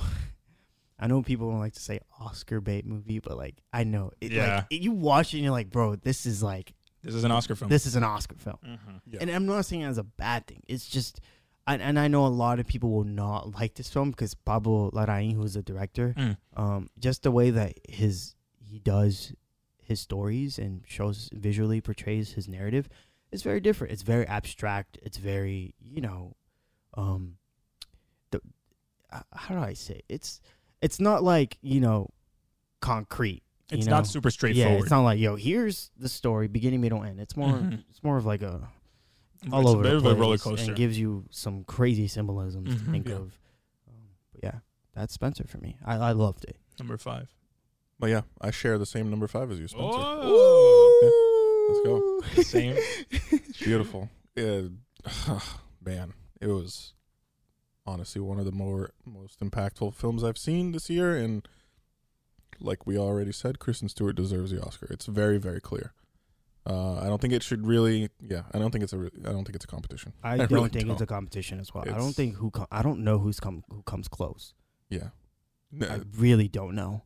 they they're saying Jessica Chastain possibly. or Tammy Faye, I Yeah. know, but there's just No, it's Kristen Stewart, dude. Yeah. It is. It is. And I don't think her comment on like not caring about the Oscar will really affect that. I think the Academy knows well enough that she performed incredibly well Mhm. and the progress that she's made throughout her career from starting at Twilight to now portraying Princess Diana and Wow. being the best actress of the year. You know. So Wow, I think they will reward that. Uh, I'm I'm hoping so. I'm really really hoping so. Um yeah, you just don't you can't not root for her. And yeah, you know, true. one of the one of the things that I loved seeing this film is like Kristen Stewart just kind of disappears. At least for me. You're like watching the screen and you're like, okay, this is Kristen Stewart for the first like couple frames. And then all of a sudden you're like you kind of forget. And you're just like you know that you're watching Princess Diana. Mhm. And when a character can conv- like when an actor can convince you that they are that person, Right. You know, that's very impressive to me. character actor. Yeah, That when they lose themselves hard to do. into the and embody that person Mm-hmm. to their Mhm. fullest potential, where they transform into that person to you, that's what that's what did it for me. Especially somewhat of the profile of Kristen Stewart because she is a very well known personality in person. People have this idea of what she is because of Twilight and everything Exactly. else. It's I agree with you. It's very hard to give that sort of performance and people to forget about all of that and just see who it is that you're trying to portray. Yeah. Um, because I'll say this, like as well as Will Smith, what as well as he did in in King Richard, I still was watching and I was like, that's Will Smith. He's playing a character. Yeah. He's doing very well playing that character. Yeah. But like you're saying, I didn't lose myself in that and being like, oh my god, like this is what Serena Venus's dad is. And but like that that not to say not to take anything away from his performance at all. Maybe this is a poor comparison, but Yeah.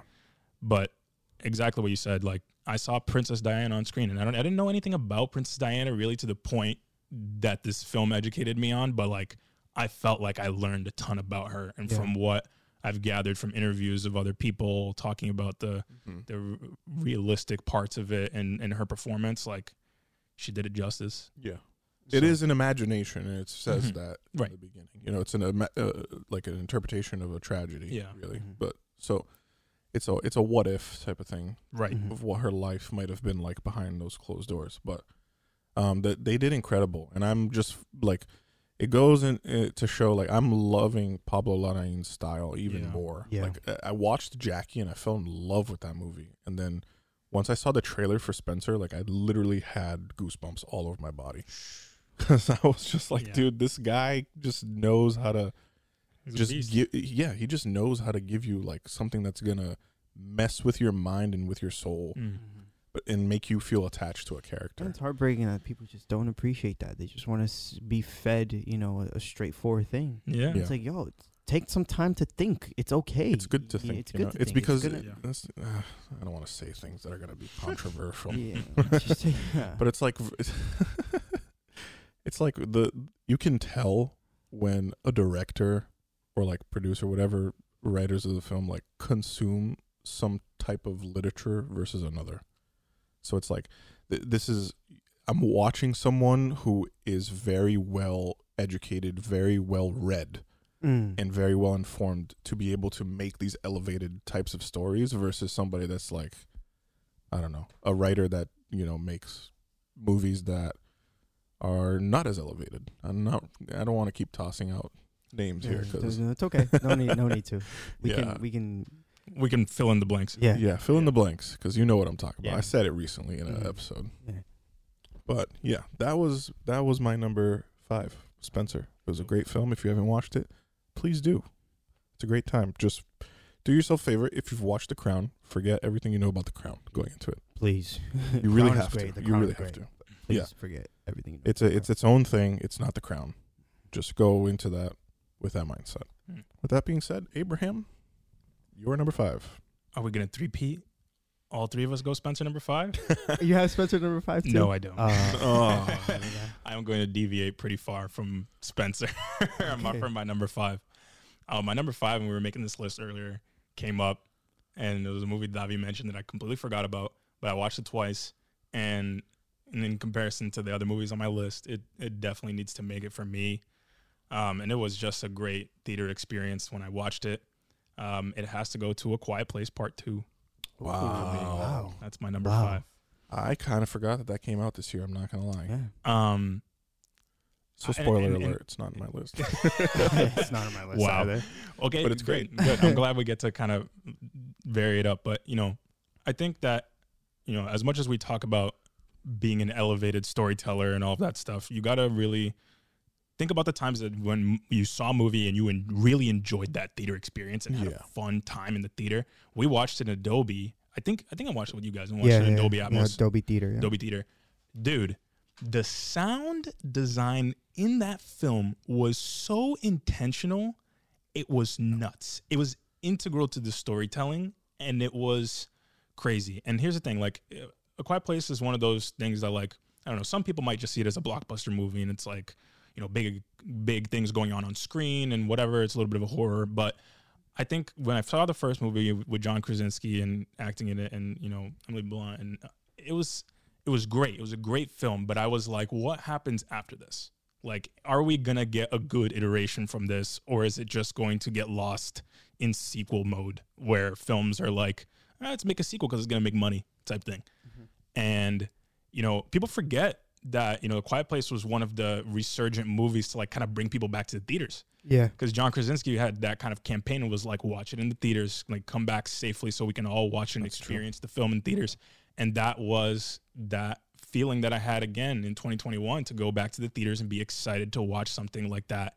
And I think John Krasinski, like, so much care into the m- movie. Like, there was a bit of a prequel um, aspect in the first 15 minutes that Yeah. I thought was super needed, and I didn't know we were gonna get that. I thought we were just gonna pick up where we left off, but it added a whole other element to the story that you didn't know about.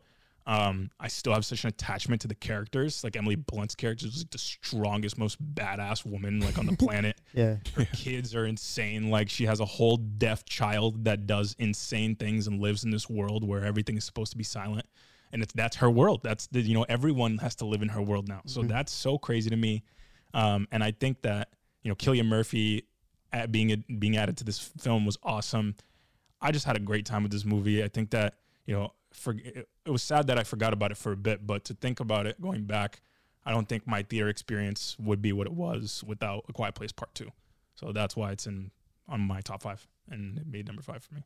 Love that. I oh, I'm ashamed to say that I forgot it came out this year. Yeah. I mean, a lot of people did because, you know, that kind of started the resurgence and the confidence, I think personally, one of the reasons why studios started to be comfortable again with being like, all right, let's have these theatrical releases because people are going to it go was to a the theaters. test. Yeah. It was, it was was, a test. one of the first films to Yeah. get And it did well for pandemic numbers, Yeah. like at mm-hmm. that time. Right. Yeah. And I think that, you know, someone had to come out and be like, okay, we're going to make movies again for the theaters and we want people to enjoy it there. And, you know, I think that John Krasinski was super intentional in that. And, you know, it was one of those films that you had to watch in the theaters too. And especially in like a Dolby was so, like, being in a Dolby Theater was so cool to watch that. And I just remember like getting goosebumps when things would Yeah. go completely silent in the perspective Mhm. of the daughter that was deaf. And then you would get that rush of sound back in when it changed perspectives. And it was just, it was, the directing was great. John Krasinski, don't sleep, man. Don't sleep at his as a writer director. He's really good. He's a re- He's and great. actor. He's really ta- an actor as well. I totally forgot. He's good. yeah, man. He's Shout out he's Jim. all three. Shout out Jim from The Office. yeah. Shout out Jim Halpert, bro. But um, I know you guys are hearing us say Dolby Theater, Dolby Atmos. Do- Mm. let's just explain real quick. So Dolby Theater is um, a premium format theater, uh, similar to IMAX, but it's its own thing. Um, it's a it has a 4K projector, Mm. and um, has a sound a sound system called uh, Dolby Atmos with spatial audio. So um, there's like speakers on the on the ceiling, on the sides, all over the on the, behind you, and it basically creates a, a spatial audio for you where you feel as if you know an audio is actually. Let's say there's a a plane scene where the plane is coming, um, flying above someone. It you're gonna feel you're gonna see the you're gonna feel as if the audio is coming from top. of The you. point of it is to put you in, In the the- place of the character. It's more immersive. It's more Very immersive. It's making you Yeah. feel like you're in that world. Everything that you know, the way it looks on screen, how the sound is happening, is actually happening to you. So that's the super important part of it. Um, and that's what I think made the movie So it's dope. even better. It's dope. and Dolby Vision as well. yeah, it um, has Dolby Vision. It's which high dy- high dynamic range, and they have like a little demo at the very beginning, which is like uh, Mm. showing you like the contrast between like how high dynamic range works with uh, Mhm. Dolby Vision, Yeah. And then like the screen cuts to black, and then you just get this font that says yes, the projector's still on because you can't tell. yeah, it's like pitch black. great contrast. Yeah, So if you guys So- are, are wondering where you can see a a, the, uh, a movie in Dolby Theater, just look at the AMC app and just look at the icon that says Dolby Theater. Mm. And um, if you're listening in Massachusetts, there's uh, three in Boston that you can go to. Yep. And Yeah. I'll say this, even even though we're talking about the theater a lot, even if you haven't seen the movie in theaters and it's not available obviously in theaters anymore, still watch it. I think it's still a great watch. great. And I'm very excited to see what they do with the third iteration, which honestly I get very nervous with with uh, trilogies a, trilogy, lot of times. yeah. but, yeah. I mean, I, I, you I have confidence in that though. but you can Mhm. bank on John Krasinski coming back because it's his baby. Like he's, Yeah. you know what I mean? Like Doing they're gonna well make that movie. They wouldn't want it any other way either. The Right. studio. 100. percent So So, yeah, that's uh that's my number five. All right. So go on to my- number four. Number my four. Number four. Here's Right. where it gets crazy. Yeah. My number four. There are movies that are lower on this list, um, or like number nine, number eight, number ten, whatever, that I think are better films than this movie. Um, but just the way that I experienced this film, it just had to be higher for me. And when I analyzed that, it's one of those movie experiences that I'm never gonna forget, and that's why Spider-Man: No Way Home is number four. For me. Wow. Wow. Look at Marvel ranking high. Yeah, and I'm not. I was. I'm the first person to tell you I'm not a Marvel fanboy. Yeah. I'm not a Marvel fanboy. They're cool. I, I'm nothing against Marvel movies. Mar- Marvel movies are cool, man. They're fun. No, they're great. time. oh, They're great. awesome. It's They're a fun time. They're a time. good time. They're not cinema, And- but they're great. Ooh. I'm just kidding. Well, Continue. um, I didn't I- say Yeah, that. no I'm not comment, gonna acknowledge no that comment. comment. I'm not gonna acknowledge that. Um, Martin Scorsese, who? and, and I'm gonna say, okay, listen. I'm gonna tell you this. This to me was was cinema. I'm gonna say that with my chest Ooh. because He's open. Okay. He said. He said. Give it a. Give it a best picture nomination. because here's the thing about here's the thing about film. You make a film for yourself as a filmmaker, but you make a film for the audience. Mm. Yeah. And you make a film for the audience to feel something. hmm And if you were in that theater and you know anything about Spider-Man, you have any attachment to Spider-Man period, you can't say that you sat there and you didn't feel anything.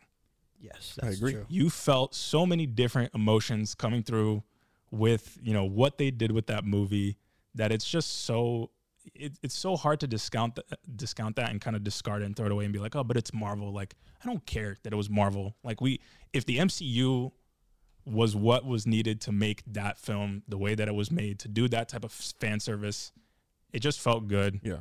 I can't I can't put it any lower because of that. Uh, and that's why it's my number 4 film. Feel free to talk spoilers as well. Like mention Yeah, it because alright. we're at the point where Yeah. like, come like, on, come you- on, what are you living under a rock? This is your spoiler it warning. If you can't, if you haven't seen it now, just Like- skip ahead in the Like, podcast. figure like it two out minutes, because whatever. everyone's in this movie. We got Everyone's- Batman. We got the Joker, bro. We got everyone in this film, bro. Yeah, it was crazy. My favorite part was then like the, the Green Goblin does like a 360 flip on a skateboard, and you know Peter Parker shoots webs at it, whatever. Nah, but for real, it was so cool seeing Andrew Garfield and Tobey Maguire and Tom Holland. Yeah. Like, that was just so fun. It was so it was so nostalgic. It felt great. They brought elements of the old movies back, like more than just the characters. Mhm. Like I was super happy and thrilled. Everyone was yelling. I don't even know what the heck was happening the first time we were watching the movie. Like I couldn't hear the characters speak because everyone was screaming in that theater. Yeah. Everyone was going crazy and it was fun. Like that was so cool. And then like y- you have Willem Dafoe coming back. Like this dude is the he has the most right out of anybody to be like, oh, come back and make another Spider-Man. He'll be like, no, sorry, I have to go chase, chase my Oscar because I haven't gotten one yet. Still to this Yeah. point, but he's like, guess what? I'm gonna come back and play Goblin even better Yeah. even better than I did. Because so bro, true. the moments that Goblin was on screen, that he was there, I was like, yo, you're kind of stealing the show. and Yeah. there's Andrew Garfield and Tobey Maguire. that scene where he, uh in the apartment where yeah. Uh Tom Holland Spider Man is punching him and punching him and he just starts smiling. Mhm. That reminded me of the of the scene in the Dark Knight, the interrogation scene where um, Mhm. Where Batman Heath is Ledger- punching it with Heath Ledger and Mhm. punching him, and he's just laughing. So good, man. Love Yeah. it. So Love good. that. So I think that, and, and then the other element that I think that was awesome is, you know, the Amazing Spider-Man movies is sad to to think about because I think that Andrew Garfield uh, didn't get his, you know, due diligence with those films. I thought they could have been better and they could have done a third movie and there's so many things that could have changed, but there were still elements to that storyline that was great and they brought back, you know, elements of, you know, him losing Gwen and then you have that like people might call it gimmicky, but like him saving Zendaya and like getting emotional makes you emotional and it's mm-hmm. like Yeah. all of that was great and then to see Tobey kind of be like the older brother to all of them and and you know he was a bitter spider-man at, at some points and like vengeful and you know wanted goblin to die and him being the one to stop tom holland's character and being like look at yourself through me and stop like don't make the same mistake that i made and being vengeful you know after killing the killer of uncle ben and like just being super uh, uh, angry. Like take that anger and make it something better. And I, I don't know. It was just it was just so fun. And I know there's flaws, but that I just had a Eh, good time. It was a good time. a good It's uh, the flaws are in the first two acts of the film. Like the when when you say like Spider-Man is you, you're calling it cinema, I Mhm. will say so for the third act of the film. Mm. It's masterfully done. Mhm. But after like a second watch, when I saw it for the second time, I was like, you the the first the first uh two acts of this movie are literally just filler to give a reason as to why Andrew Mhm. and Tobey have to come back, Mhm. which is fine. That's acceptable once you get to the third act right. you know. But I agree. I agree with most of what you said. Like if if it finally feels like they're setting up Peter Parker to be like Tom Holland's Peter Parker to be what the fans want him to be, Right. which is I love- depressed. I love to meme it. 'cause You know? it's like fans want him to be have no home, have no family, be depressed. I want to see Peter Parker down bad. Like, Like, but like that's the essence of who he is as a character. because, that's yeah, who we grew that's up who Peter Parker him, is. is Yeah. facing the Yeah. challenges of life, Mhm. and you know, it's tough because the thing is there's so many elements of Spider-Man in the comics that are different, right? Like all this all this Peter Parkers and Spider-Mans like the different editions, they're different people because we've seen the the the Tobey Maguire, Sam Raimi uh, Spider-Man that's like it's a little bit darker and they're definitely darker tone. But then I think that some people were missing some of the fact that like Peter Parker's a kid, you know, he's in high school, he's fun, he's whatever. And that's what brought about the Tom Holland one. And then Yeah. when people are starting to be like, okay, like uh me me like i saw homecoming or no sorry uh, far from home and i was like oh this is great but you know a little bit of a mickey mouse spider-man you know? It's, like, you know he's not he's not as cool as the other ones and whatever and he not, needed to go through something. he, yeah he did he needed to go through some actual adversity and i think that he did now. And i was telling someone the other day this like those iterations of the Spider-Man are, I think, what they want this evolution of Tom Holland's to be. Tom Holland is Yeah. the naive one and the the wide-eyed one with all this power and doesn't know what to do with it. And then you have the Andrew Garfield one, who in this movie he's like bitter. He's the one who's bitter. He's the one who lost someone and doesn't really know how to overcome that change, and he kind of needs this mm-hmm. group to overdo to get through that. And then Tobey Maguire's is the one who's been through it all. He's got it. He's done. He you know, he makes a little mention of how him and Mary Jane kind of worked it out. It's complicated, but it's working, and it's like that's cool to see that there's the like there's light at the end of the tunnel. It's like Tom, Tom Holland's in the beginning, and Tobey's where he wants to be at. I thought that was cool. I think that it would be cool to see. You know, I don't, don't want them to overdo bringing them into the next movie if there is that Oh no, they're they're going full full in. They're We'll going see. all in. No, no, no. They are. They are going. They are bringing back Andrew Garfield. They're going to continue Amazing Spider-Man. They're going to bring Andrew Tobey Garfield. and do I a, don't- a thing with him as well. Mhm. They want to bring back Kirsten Dunst. They want to bring back Gwen. They already have all these projects lined up That'd be cool. in the beginning of like the post production It'd be process. money, cool. Talking man. about It's it. money. Makes money. It It's makes cool. money. Yeah, once they saw what this did, they're like, "Oh, Yeah. we're gonna run with it now for Run God with it. knows But long. how the heck do you bring back Gwen? She's dead. It- the multiverse, is open. You can bring Oh, back anybody at any point. No in one is Nah, I'm dead. I'm no good one's I'm dead, good bro. with- No See one that? is. Yeah. Tony Stark's I- alive. mm, You know, you can bring him back. Yeah. See, this is where I'm starting. Yeah. Well, I'm still not going to change my view on this because I had fun with this, but this is where I'm going to start to get mm, like questionable with Marvel in the fact Yeah. that like if it starts to become like let's just do all of this because it's a money grab, then I'm going to get annoyed. Um, especially if they don't do it well, they don't do justice I mean, to the yeah, characters. we'll see. We'll But see. we'll see. We'll we'll see how it goes. So far, great It- time. Just know that like the rumor for Doctor Strange they just recently had more reshoots and stuff, and that's because they believe that they're gonna bring back One of the uh, Spider Man. Wolverine. Hugh Oh, Jackman. what? Hugh Yeah. Jackman is Wolverine. A lot of the X Men is supposed to be introduced through them and all that stuff. But like It's more st- nobody's dead. That's what I'm saying. So like he dies in Logan, obviously, but like nobody's dead, bro. They're all gonna come back. Well, Logan's in the future. Remember? Sure. Yo, the MCU is But- just yeah. Oh, forget. I okay, don't know. Forget. All right, let's. All right, we're done with We're getting MCU. with MCU. Charlie, I was it's just saying your- that was a good time. I was just say that I, it's going to be one of the more memorable movie experiences for the past like ten years of my life. That movie. 100. percent Nothing's gonna touch So it. So that's why it's there. Nothing's gonna touch it. It's your fourth one. Your number four. Number four for me is Guillermo del Toro's Nightmare Alley. Uh, We already had an episode on this one, so I won't say much for the sake of time, but it is a beautifully crafted film. Guillermo del Toro is one of my favorite actors now, especially after watching. Actors, word. Or sorry, directors, not actors. What the heck? One of my favorite directors, and he has a very you know unique uh, style. And wow, this movie just it gives you all the emotions, and especially towards the third act, you kind of start to feel the anxiety building up, and he he just knocks out of the park. He's very good. Guillermo, shout out to him, and I don't think um I don't think Bradley Cooper will get a nomination for his role in this, but he's No, also so. he's also very good. He is very good. Did a very good job. Um, Beautiful film. yeah, I, I loved it too. All right, so four now, right? Or four? Number four. Okay, so four for me is director Steven Spielberg's West Side Story. Yeah. Um, Okay. It's ranked number four for me. Uh, Abe already already talked about it, but um, it, it- it's just a master. It's a directing masterclass. I mean, he just knows. he just knows how to add his his his the the Spielberg essence to his movies. He just knows what he's doing, and you see the ma- the his magic into every movie that he's making. You just know, oh, that's a Spielberg film, and that's what I got with West Side Story.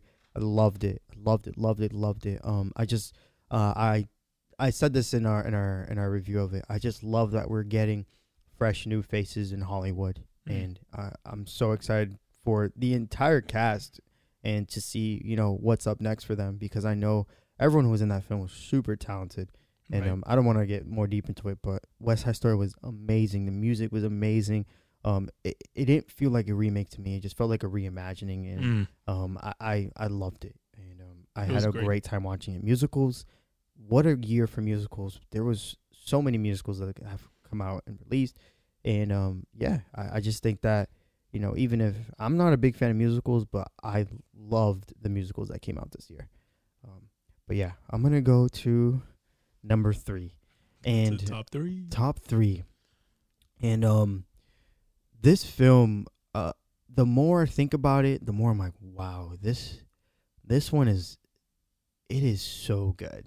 And it it hit me even more when I, you know, I analyze it again and I just reevaluate it. And that is Mike Mills. Come on, come on. Um Fire. that it's, it's like Charlie was saying, um, uncle nephew dynamic. You usually think father and son, which it is a father and son, but to get a story about an uncle, uncle and nephew dynamic, and for it to be so real, was something to really be inspired. Um, I thought this film felt like I was watching uh, these two people live their life, but also it was something I was like, wow, how can I replicate that? You know, how can I write a story that is so genuine like this? Mm. You know, anytime they spoke, they it just felt so real. You know, it, it felt like I was in that conversation with them. The writing was amazing, and I just loved that it was in black and white because yes, um, life is black and white because we don't know what happens in the future, because that's what it is Yeah. we that's why I- I don't know how even that makes sense, but that's how I that's how I that's how I kind of pictured it. I don't know if that's a bad interpretation, but um that's why I think some things are just black and white and we just can't, you know, Black But- and white usually means like it's pretty clear cut. Clear cut. You- you- you- That mean that means it's like you know exactly what no, you're no, getting. no, no, but, but that's what I'm saying. Saying like this is now, so Mhm. live in the now Mhm. because you don't know what's coming up next. Oh, I see. That's what I that's what I mean. I see what you're That's why I thought like making it black and white was was good because That's what we're getting. That's Yeah. the relationship. I got. I was hearing some. I can't remember what it was that I heard this quote come from, but it was like making a movie black and white kind of takes away from the. It it, it makes you focus more on the intimate details of what's going on because it takes away from the color and whatever. So it's like that's bringing the audience in to focus more, and it's bringing you in to focus on the present. So I, that kind of makes a lot of sense Okay. when when you Um, make something black and white. It's that film was incredible, and I just love the the doc the the process that uh, Joaquin Joaquin Phoenix character he's making a documentary throughout this film, and they brought in real real kids and Yeah. children to, to speak on you Yep. know issues that they that they they've been going through and the relationships that they have. That was such a, a amazing. It felt like a you were watching a documentary, but it was a film. Yeah, And I'll I'll just jump in here because I matched up with Davi. My number three is also come on, come on. Oh, um, okay. Just to in the flow of how it's going, but Absolutely. but yeah, I, I agree with everything Davi's saying. That movie was very. It just felt like you were a fly on the wall of this family's relationship, and you know, rekindling family experience. Um, because in the film, Joaquin Phoenix had at one point some sort of relationship with his nephew, but now it's necessary because of the family dynamic and what's going on um, in the in the story, and you know, um, the child man, I keep forgetting his name, Woody Norman. He was so good. He was very very good, and I think that it also speaks to how good Joaquin is because he he has this element about him that I've gathered is he's very personable Mm. um, when people actually speak to him one on one. Like we have this weird, I think people have a weird perception of Joaquin. Like what, like he's this interesting, weird guy. He plays a lot of niche, interesting roles. Um, he kind of seems a little bit odd as a person, but um, like from the we've seen him in like things like Her, where he plays someone who's a little bit reclusive and is in Mhm. love with this AI. We've seen him in Joker. He's a um, you know a, a character who has a lot of psychiatric problems. And you know these are the characters that we see but now we're seeing a nurturing Joaquin Phoenix. And I think that that is kind of true to his personality uh, as just a person. And and why he was so good at those interviews with those kids that they got is because he was conducting those interviews. Like he was just trying to have a conversation with the kids and that's why it was so organic. And I think that that I don't know exactly how the Mhm. production of the film was because I didn't do enough research on it but I think that you can kind of see that's kind of how the relationship between nephew and and uncle is. It's organic. You can tell that they built that chemistry and and you can see that Joaquin made Woody feel comfortable in that role. Um and it was just awesome man. That Yeah. movie made me feel a lot of different emotions and I don't even know if I processed all of them and it's one that I definitely need to revisit. Yeah, uh, I agree, and it, it just um after watching it, it just made me want to have a conversation with Joaquin Phoenix. yeah Um, I agree It just wanted me to, you know, have a. I would love to sit down and just talk to him because I think Yeah. he's such a wise uh, person, Mhm. individual, and uh, it, that's what I felt after watching this. You know, I just felt like I was like, dang, like I would go to him. You know, I would want to go to him and talk to him. and talk to him about what Uh, but you understand that he's not perfect, right Right. and he he shows that to you. Right. And that's that's awesome. Yeah. You know, someone admitting like, look, I'm not perfect because we're all humans. Right. And that's what I got from this film. It Mhm. humanizes everyone. It shows that look, no one is perfect. Your mother, father, grandfather, grandmother, you, not perfect, because we're all living in life, and we all make mistakes in life. Right. And we have to grow with one another. yeah the movie's incredible I Beautiful. recommend everybody watch it All right. Charlie do you want to give your number three My number three is. you guys are gonna be interesting. It's gonna be interesting now for the last three. I My number three is Denis Villeneuve's Dune. Dune. wow Is at number three for me. wow What the heck? I know that. I know. I know. Number three. At number three. That's really good. That's really good. that's I was good. I was expecting top two, bro. I- Yeah. I, was picking top two. It, it, it I'm kidding. I'm could potentially be interchangeable. I, I was thinking about it, but I, I don't think I can swap it Hmm. to two. It ha, it's at three for me. That just Uh, makes me very so curious. West Side top Story two is not on your. West Side Story is gonna be number two for you. No way. Stop West trying to guess this thing. Let him go and say what he wants. that's Just let him. Just let him go and say. I'm thing. talking to myself. My fault, y'all. Go ahead. it's all it's all good. It's all good. Uh, yeah, not much to say. I'm not gonna say much. We already did two episodes on Dune. Uh, it's incredible. It's a masterclass uh, of directing, cinematography, acting, everything. Hmm. It's beautiful. Can't wait to see the continuation. Number three is Dune for me. Yeah. Awesome. Yeah. Uh, Abe, give your number two. Oh shoot, this one's hard right now, bro. And I'm not gonna lie. I don't know if I should swap one and two like in this exact moment, but I'm gonna keep the list the way that I wrote it for Mhm. the way that um it should go. So number two for me is um something that was already on other people's list, but my number two is Spencer. Um Wow. And I I really want I part of me really wants to put it at number one. Yeah. I don't remember the last time I was so moved by a person's performance. Mm. Like Yeah. we talk about people stealing the show. Like it Mhm. was the Kristen Stewart show. Yeah. it was the Kristen It Stewart was. show. I mean, the uh, don't get me wrong, the directing was incredible, and that's what lended to her being able to make that performance too. But Right. I don't remember.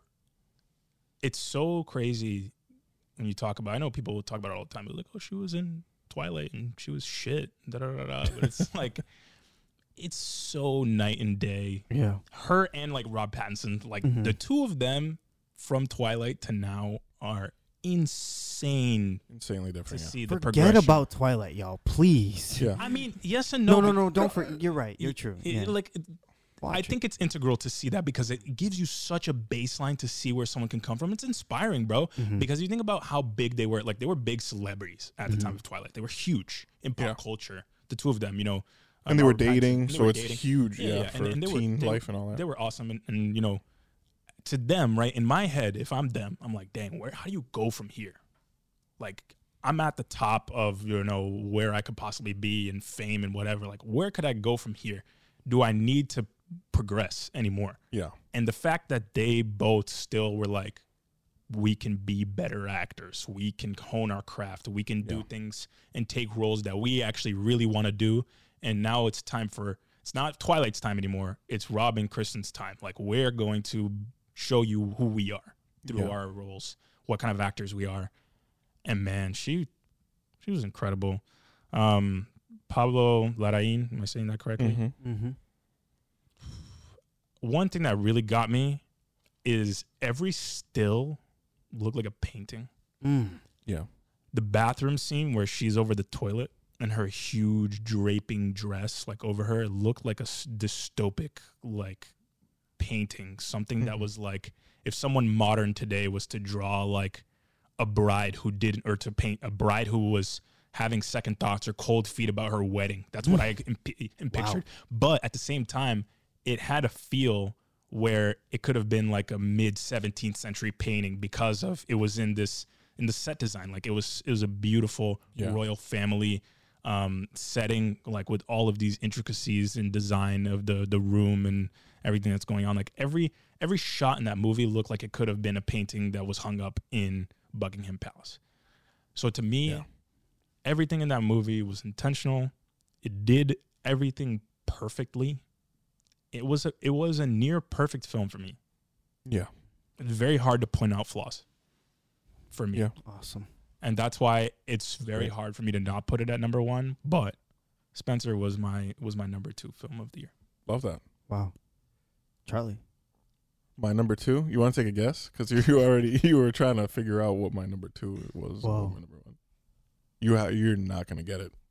You're just not gonna get it. would get. i it. get it Well, I mean, no, no, no. You could probably Hold get on. what my number two is. You won't get what my number one is. You just won't. what Yeah.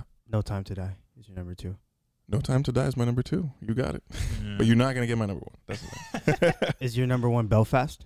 no. We're not. We're not gonna talk about it right now. We're gonna get talked about talk about it when we get to number one. But okay, sorry. I, I'm gonna keep guessing. It's all good, it's all good. guessing. No time to die is my number one. Uh, number two number two. Sorry, not my number one. No time to die is my number two. Um, we didn't get to do an episode on this, um, which was a little sad because for me, it obviously Spider Man is like the best theater experience because like, collaboratively with people because everyone was cheering, going crazy. For me, No Time to Die was very impactful because it it cemented the legacy of Daniel Craig as Bond Mm. and ended, you know, it ended with No Time to Die. And I remember my mom took me f- to watch Casino Royale for the first time when it came out in theaters. It's still a memory that I have because it's one of the only times that my mom's ever been to the movie theaters. yeah that was me. wild i didn't realize we watched that with mom Yeah, And that was back in 2006. And the fact that Daniel Craig is just now leaving us in 2021, you know, it's uh it, it the the way that it ended to me was beautiful. I had tears. I was crying like Bro a was little baby. I Bawling was his eyes bawling out.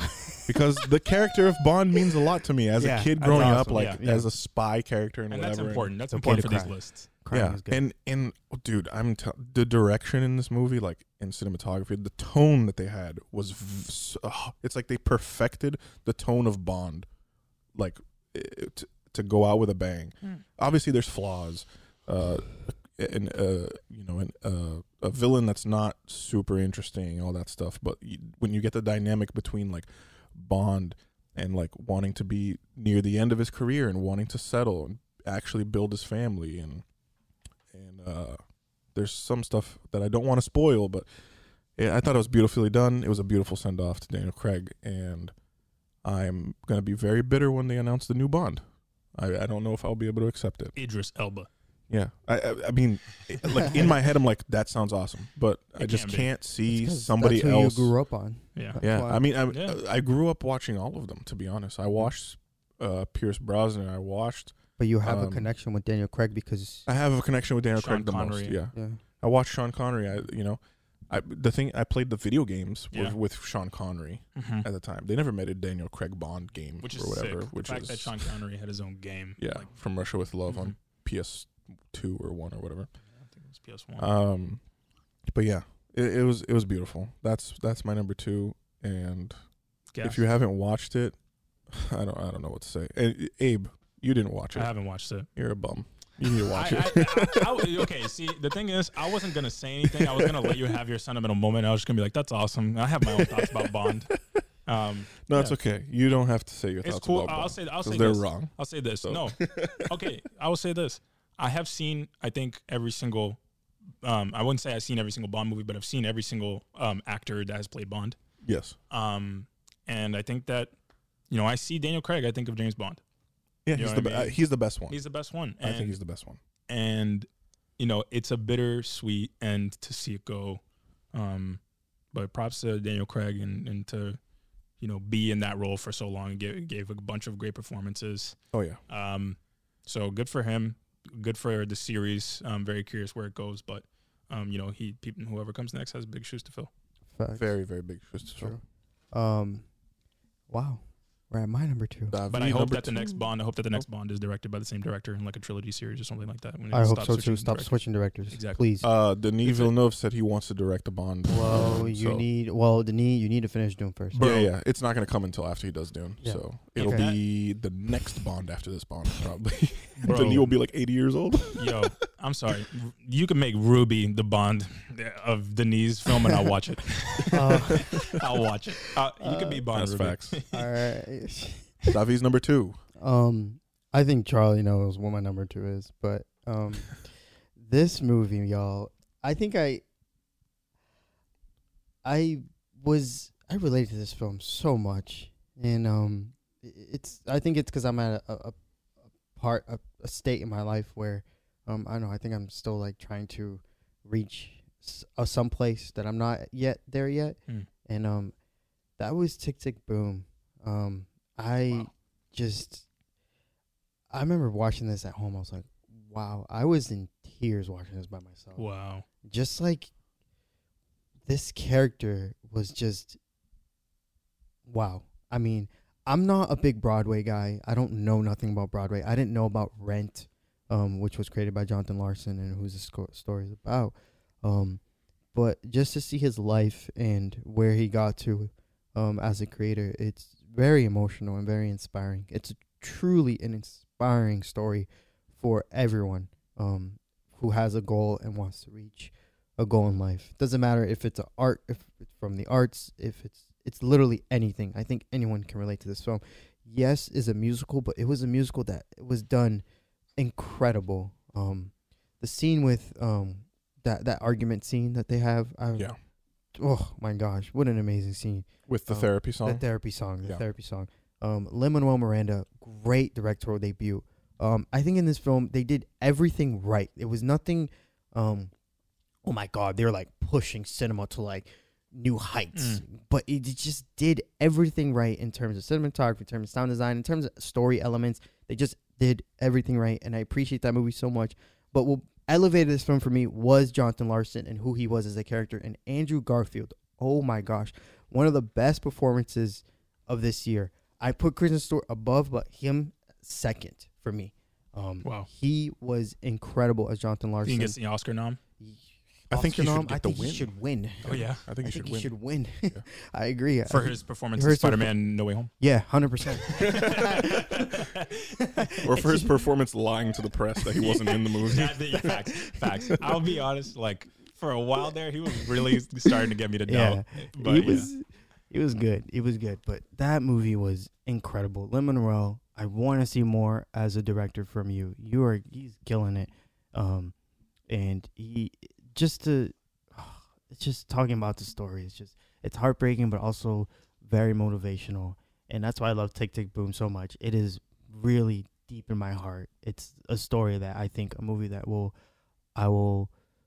Um. Oh my gosh. you'll remember for a I long will time, remember right? forever. Yeah, Yes, I- it is I a agree. film, and um, I, it sh- it hit me good, and That's yeah. dope. um, so y'all, We get the honorable mentions. before we get to our number one, I'm gonna start with Charlie first. Okay. Charlie, um, can you list off your honorable mentions? Honorable mentions are movies that you we really loved, but it was just hard for us to put on our list. But you guys should definitely check out as well. So Charlie, Absolutely. So, um, I gotta I gotta give it to West Side Story. I really really wanted it to be on my list. The only reason that it didn't make it to at least number ten is because it's a remake. That's the Ah, only reason. I like I loved everything about it, but for my list, I was looking for something that was original Mm. and not redone uh, the whole way through. Mm. Uh, but, it, bes- I think on- the reason why it made mine in that sense is because I had never seen the original, right, I- and you have exactly. that attachment yeah, to the original, exactly. so it makes it a little bit different. Yeah. But like it, it honestly, uh, I could like change my mind tomorrow, and it could Mm. go into a number ten. Yeah. you know.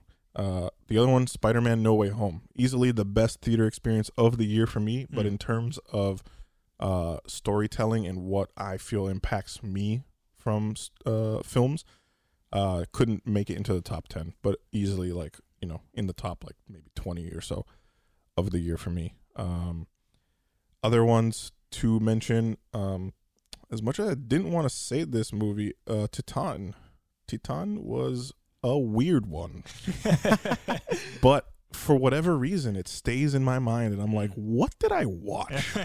You know? I have one of those on my list. Yeah, and it's um, yeah, this movie's very very different. Um, beware, be beware if you go watch Titane. Um, another one would also be for me. I think Last Night in Soho for sure uh, is another honorable mention, and then um, also The Last Duel didn't make my list, but The Last Duel was an incredible film Mm. this year. Ridley Scott did a great job. I love the aspect of uh, telling the same story, but from different perspectives, Mm. which then closes in on what what side was actually reality. Um, because it's like a game of telephone. You know, people in real life they they have their story. They they say there's there's two uh, three sides to a story, right? Is two that the sides, saying? Two sides to every story. two sides to a story your your side and then the truth Oh. you know i think it's i think they say there's a saying that it's like three sides to every story it's Mm. your side the other person's side and there's And the then truth, Oh, Yeah. okay. so like that. that's exactly what we got from the last duel and i loved it That's awesome. uh abe honorable mentions Me? Yeah, go ahead. Okay. Um, my I have them ordered. I don't know if this order should stay this way, but these are the ways that I had it. Uh, number eleven just didn't make it. Um, was the French Dispatch for me. Um, Wes Anderson. I thought you know Wes Anderson's Wes Anderson. You know what you're gonna get with that. It's gonna be quirky. It's gonna be interesting. It's gonna be cool to look at. Um, as Ruby gets up from her nap. um, but the French Dispatch was cool, man. Wes Anderson is is a very different storyteller. Um, he, you know, the cast was incredible. You have Frances McDormand, you got Timothée Chalamet.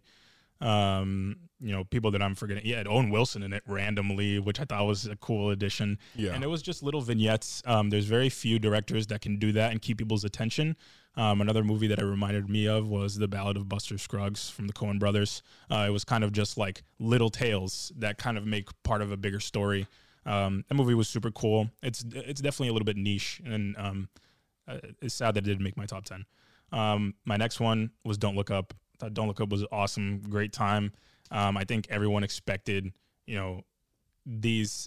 We it had a monster cast, and I think that that's why people were so, you know, looking forward to it. And I think some people were disappointed. I definitely was not.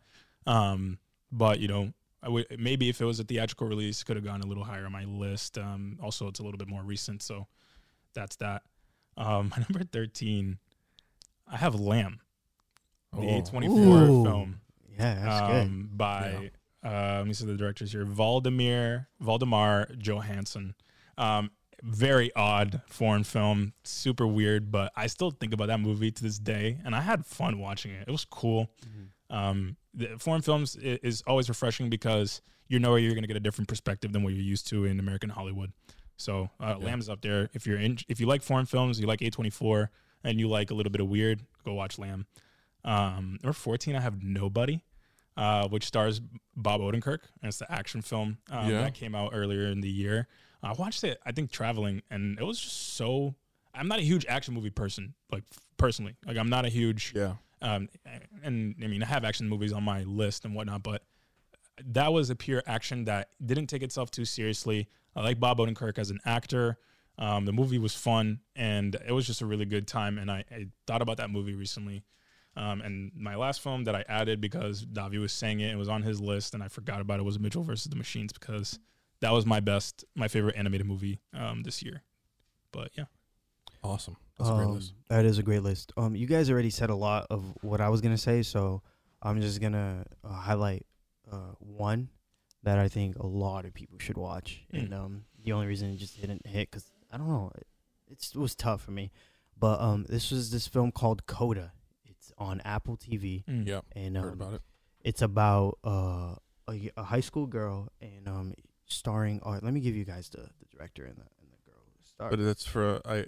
This is the one about the deaf family. Yes, so this is Yeah. one about a deaf family, and um, it, the I forgot the game, the girl's name, but it's Coda, and um, it's about a girl who is um, she's not deaf, but all her family members are deaf, I see. um, and she's in her last year of high school, and it's a coming of age story, and she's trying to figure herself out and what the future holds for her as a high school senior. Um, Yeah. it's a great uh, family dynamic to see to see that, and um, it, what a what a great performance from this actor. Oh my gosh, I'm trying to find her name. Um, just wanna give her name. Yeah, no worries. Just so. Um, I literally had it up on Apple TV yesterday. okay, yeah. So it stars uh, Emilia watching. Jones. She plays Ruby Rossi, and um, yeah. So she insane performance, great performance, and it's directed by uh Sean uh Sean Herder. Uh, it's I think it's how you say that. Um, I know it's a it's a woman director, but I'm pretty sure because it's an Irish name. Oh, think- okay, yeah. I think that's how you say it. Mhm. Okay. But um, yeah, she just great. Uh, I think that's her first film, but just great. Uh, directed film as well. Mhm. Um, the film was actually shot in the North Shore of Massachusetts. If you guys don't know that, Well, shot near my dope. school. Um, but um, yeah, it was awesome. just a really, a really good film. A great time. I'm telling you, you watch this, you're gonna leave very happy watching this film. So definitely check it out.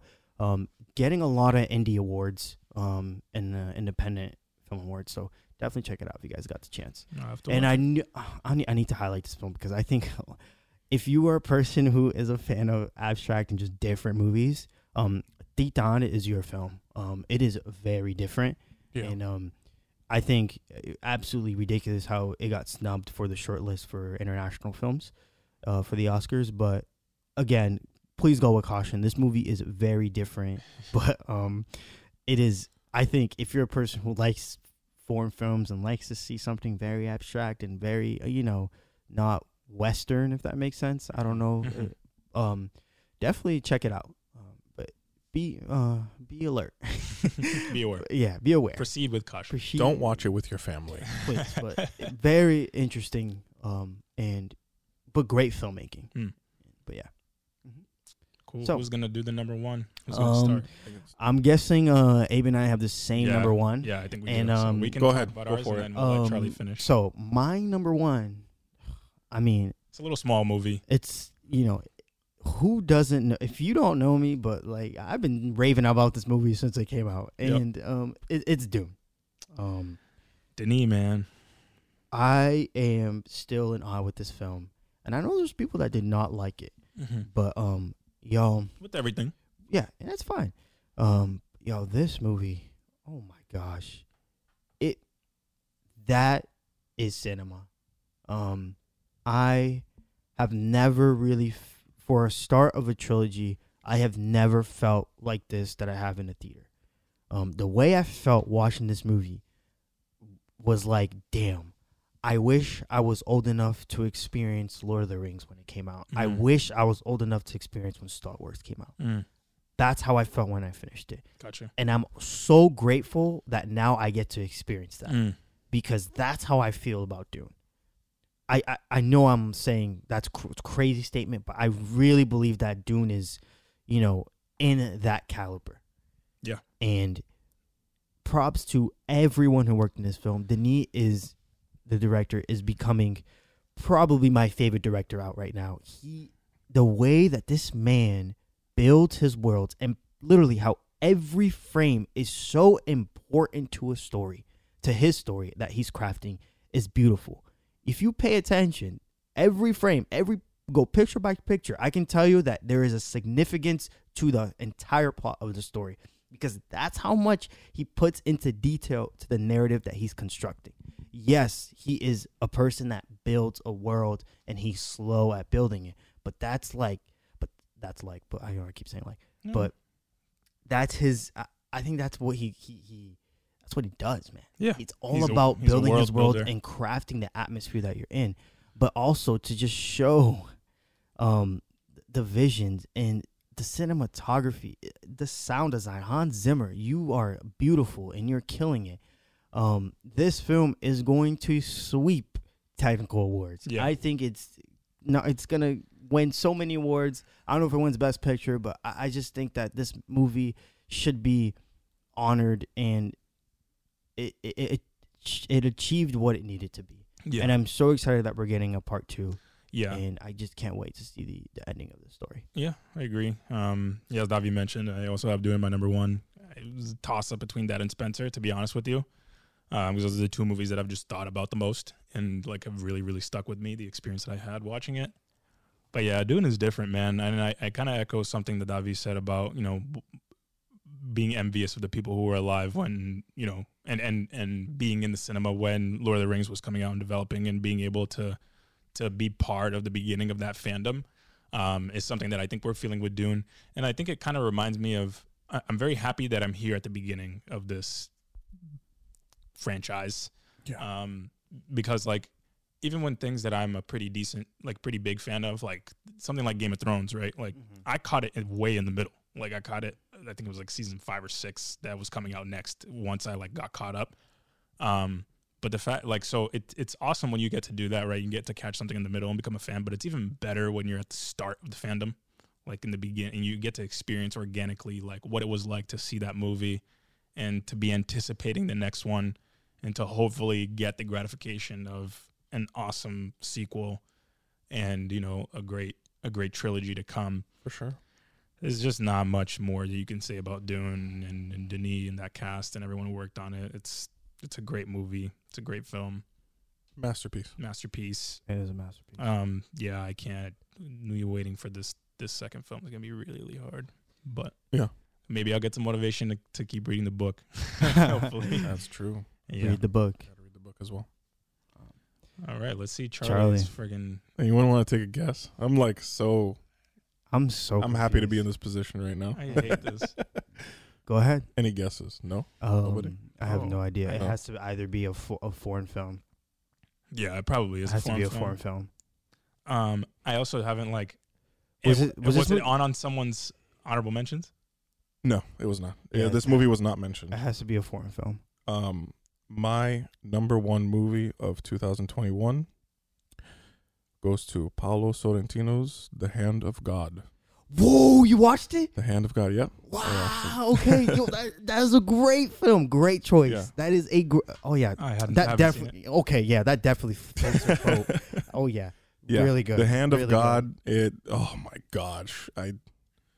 At first, I started watching this movie and I was just like, "This is this is very different.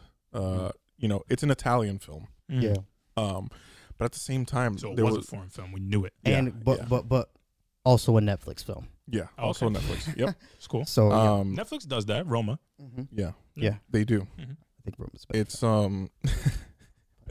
then Hand of God. Uh, uh, I, we can have a discussion as to Interesting. Roma is why oh. why it's not. But yeah, Yeah, I love I love Beef. I Roma. haven't seen I either. love Good. Roma. I haven't seen Roma either. is beautiful, but yeah. Alright. Um. spotlight. yeah man i mean this is um this is one of those uh, coming of age films that is just it's not like other coming of age films that i've seen Yeah. it does it's very unorthodox Mm-hmm. it's it, it's it's done very differently and i don't know if that's just because i'm used to seeing you know american coming of age films but and i haven't seen an italian one before but oh my gosh it's done so Cinema well Paradiso. That's yeah that's that is a coming of age film as Yeah. well but it's uh from the 80s so it's different different time you know? Um yeah this uh, like th- there's a family dynamic in the beginning of this movie that is just like every character is just so like colorful and like full of energy and alive and his family is like crazy and it just reminded me of like my family in brazil and like what the dynamic would be you know at a party with your family you know in brazil and stuff and he's kind of just this misfit kid uh he's very awkward and he doesn't have any friends and his his friends are his family those are the people who are closest to him that he can you know look to and stuff and uh, this movie's poetic in so many ways Mhm. uh they have I'm this whole off like 'cause I forgot to look on the list. I should have put it on the list. that should, would it have made your top ten? Yeah. Oh, I've it- totally it's it's about it. oh Wow. it's so well done it's like this this interesting story about their obsession with Diego Maradona when he was coming Oh, from wow. Barcelona to, to Napoli, and they were like his family you know like all the guys in the family like speculating like oh is Maradona gonna come Oh, Like, no he's never gonna come and all yes Hand exactly God. Ah, okay. um and and and then there's a there's like a I don't want to spoil it but there's Please a don't. reason as to why it's called the hand of God Mhm. and there's more to it than just Diego Maradona Maradona's thing. um, the synopsis on Netflix kind of misleads you. Um, It does. It in a way, because I read that and I was like, oh, interesting. Um, I was the one that was like, bro, you gotta watch it. You gotta watch it. yeah, Uh-huh. yeah. Um, Because I, damn, I knew it. I knew it. No one recommended this film to me, by the way. I'm on the outskirts. I didn't even hear it. Oh, it was on our list. it was on the list. It was on the list. I just didn't list. check it off because I didn't want it to be a clue Hmm. that I watched it, but it was on the list. Yeah. Um, So I really don't know. I really don't want to say much to like spoil the film, but it's a it's a kid f- trying to find his way in this world, and everybody has a different way of trying to lead him to that to where he wants to be, and and he's kind of just lost. Doesn't know, you know, what direction to go, what to do. Um, doesn't know who to rely on, and it's actually an autobiography of the director the director. Yeah. of Paolo Sorrentino. It's about basically, you know, uh, like a fictional version of his life coming up as a child, and it takes place exactly where he grew up in in Napoli, too, the same neighborhood, everything. I don't. Um, I don't think it's a spoiler, but it's him basically finding his craft of wanting to become a filmmaker. yeah, he Mm. does like he he does want to become a filmmaker. You you get that like a little bit Yeah. later on. Um, but I th- I feel like it's. you it's think it's it's definitely I, more I think it's more than that. more than that. Yeah. I think it's like just life in general and what is the motive for him to live when he is uh, just a kid alone with no direction and has no one to Mhm. to guide him, you know. So yeah, and there there's some interesting film things in this movie yeah, of, there of is some way very people try yeah. to motivate him and Mhm. I still thought it was very poetic either way. I'm excited. Um, The one thing that I cannot get out of my head, and I don't know if you will see this when you guys go back, the char- the main actor Filippo Scotti, that kid, one day should play. he should play Cristiano Ronaldo one day in a biopic because they have he has some facial similarities that looks like Cristiano Ronaldo I can in his it. younger Yeah, years. maybe. Yeah. No, it's a certain. his younger After this podcast, I will put it up on the screen, his face, and Show you will be his like, "That is Cristiano Ronaldo." what's the name of this kid? Don't look him up there. I have to show you a All right, scene from the movie. I guess, I guess I can't Yeah. say whether I agree or disagree, but okay. So, but it's fine. That was my number one. It it it sticks with me, and I feel like I went back a few times and watched different scenes, and each time I find something new, and it's just very like deeply layered with symbolism and with like just poetic thought. Mm. Um, and it's one of those films that's like, it's not your you know typical happy ending Hollywood esque whatever. it's it's, not. not. one of those films. It's one of those films that's kind of just floating and up in the air, Hmm. and I l- and I love it. I love it. You've convinced me. I gotta go watch It's it. good. It's good. It's a great time. I will say, yeah, I'll say to the to the people listening, I there's a bunch of films I haven't seen yet that that were on these that have been mentioned here. Tick Tick Boom, I haven't seen. That's uh, Hand of God. Is that what it's called? Hand of God. Yeah. Hand of Hand of God, I haven't seen. Um, The Last Duel, I haven't seen. I haven't seen Um, Nightmare Alley. So with- I got a lot to still With catch up on. the the Hand of God, bro. The the way this film was color corrected was beautiful. Um, I thought the oh my gosh, the cinematography too. There's some shots in that movie. I'm like, It's beautiful. oh my gosh, So like, well This thing designed. is, ooh, it's well so well shot. well acted. Um, it could. Po- it, I think it will most likely win Best International Feature unless um Drive My Car takes it. I think it's Drive My Car. Drive um, My Car is the front runner right yeah. now. Um, I think. I wish we got to see Drive My Car because I'm hundred percent sure, hundred percent sure it would have been a top three for me.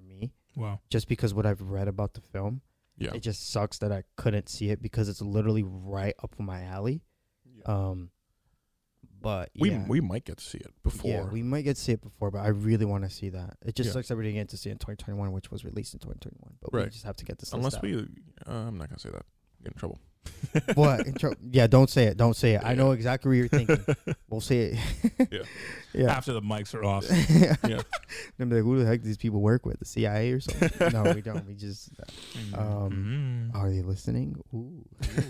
but um, yeah. Uh, so y'all, these these were our top ten list. Um, I don't know how long this episode was, but if you listened to two hours and two 16 hours and 60 minutes of us talking about our top 10 favorite movies of the year. Congratulations we love you and we appreciate you. But if you haven't um we'll definitely make a post of each of our lists in a in a good format for y'all to see and check out these films.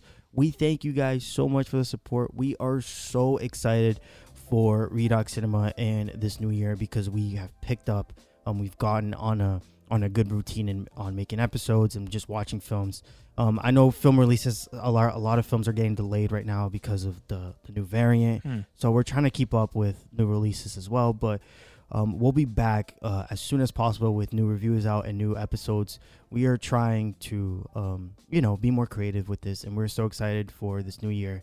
And we thank you guys for the support, and we love y'all so much. Peace See you out. soon. Thank you.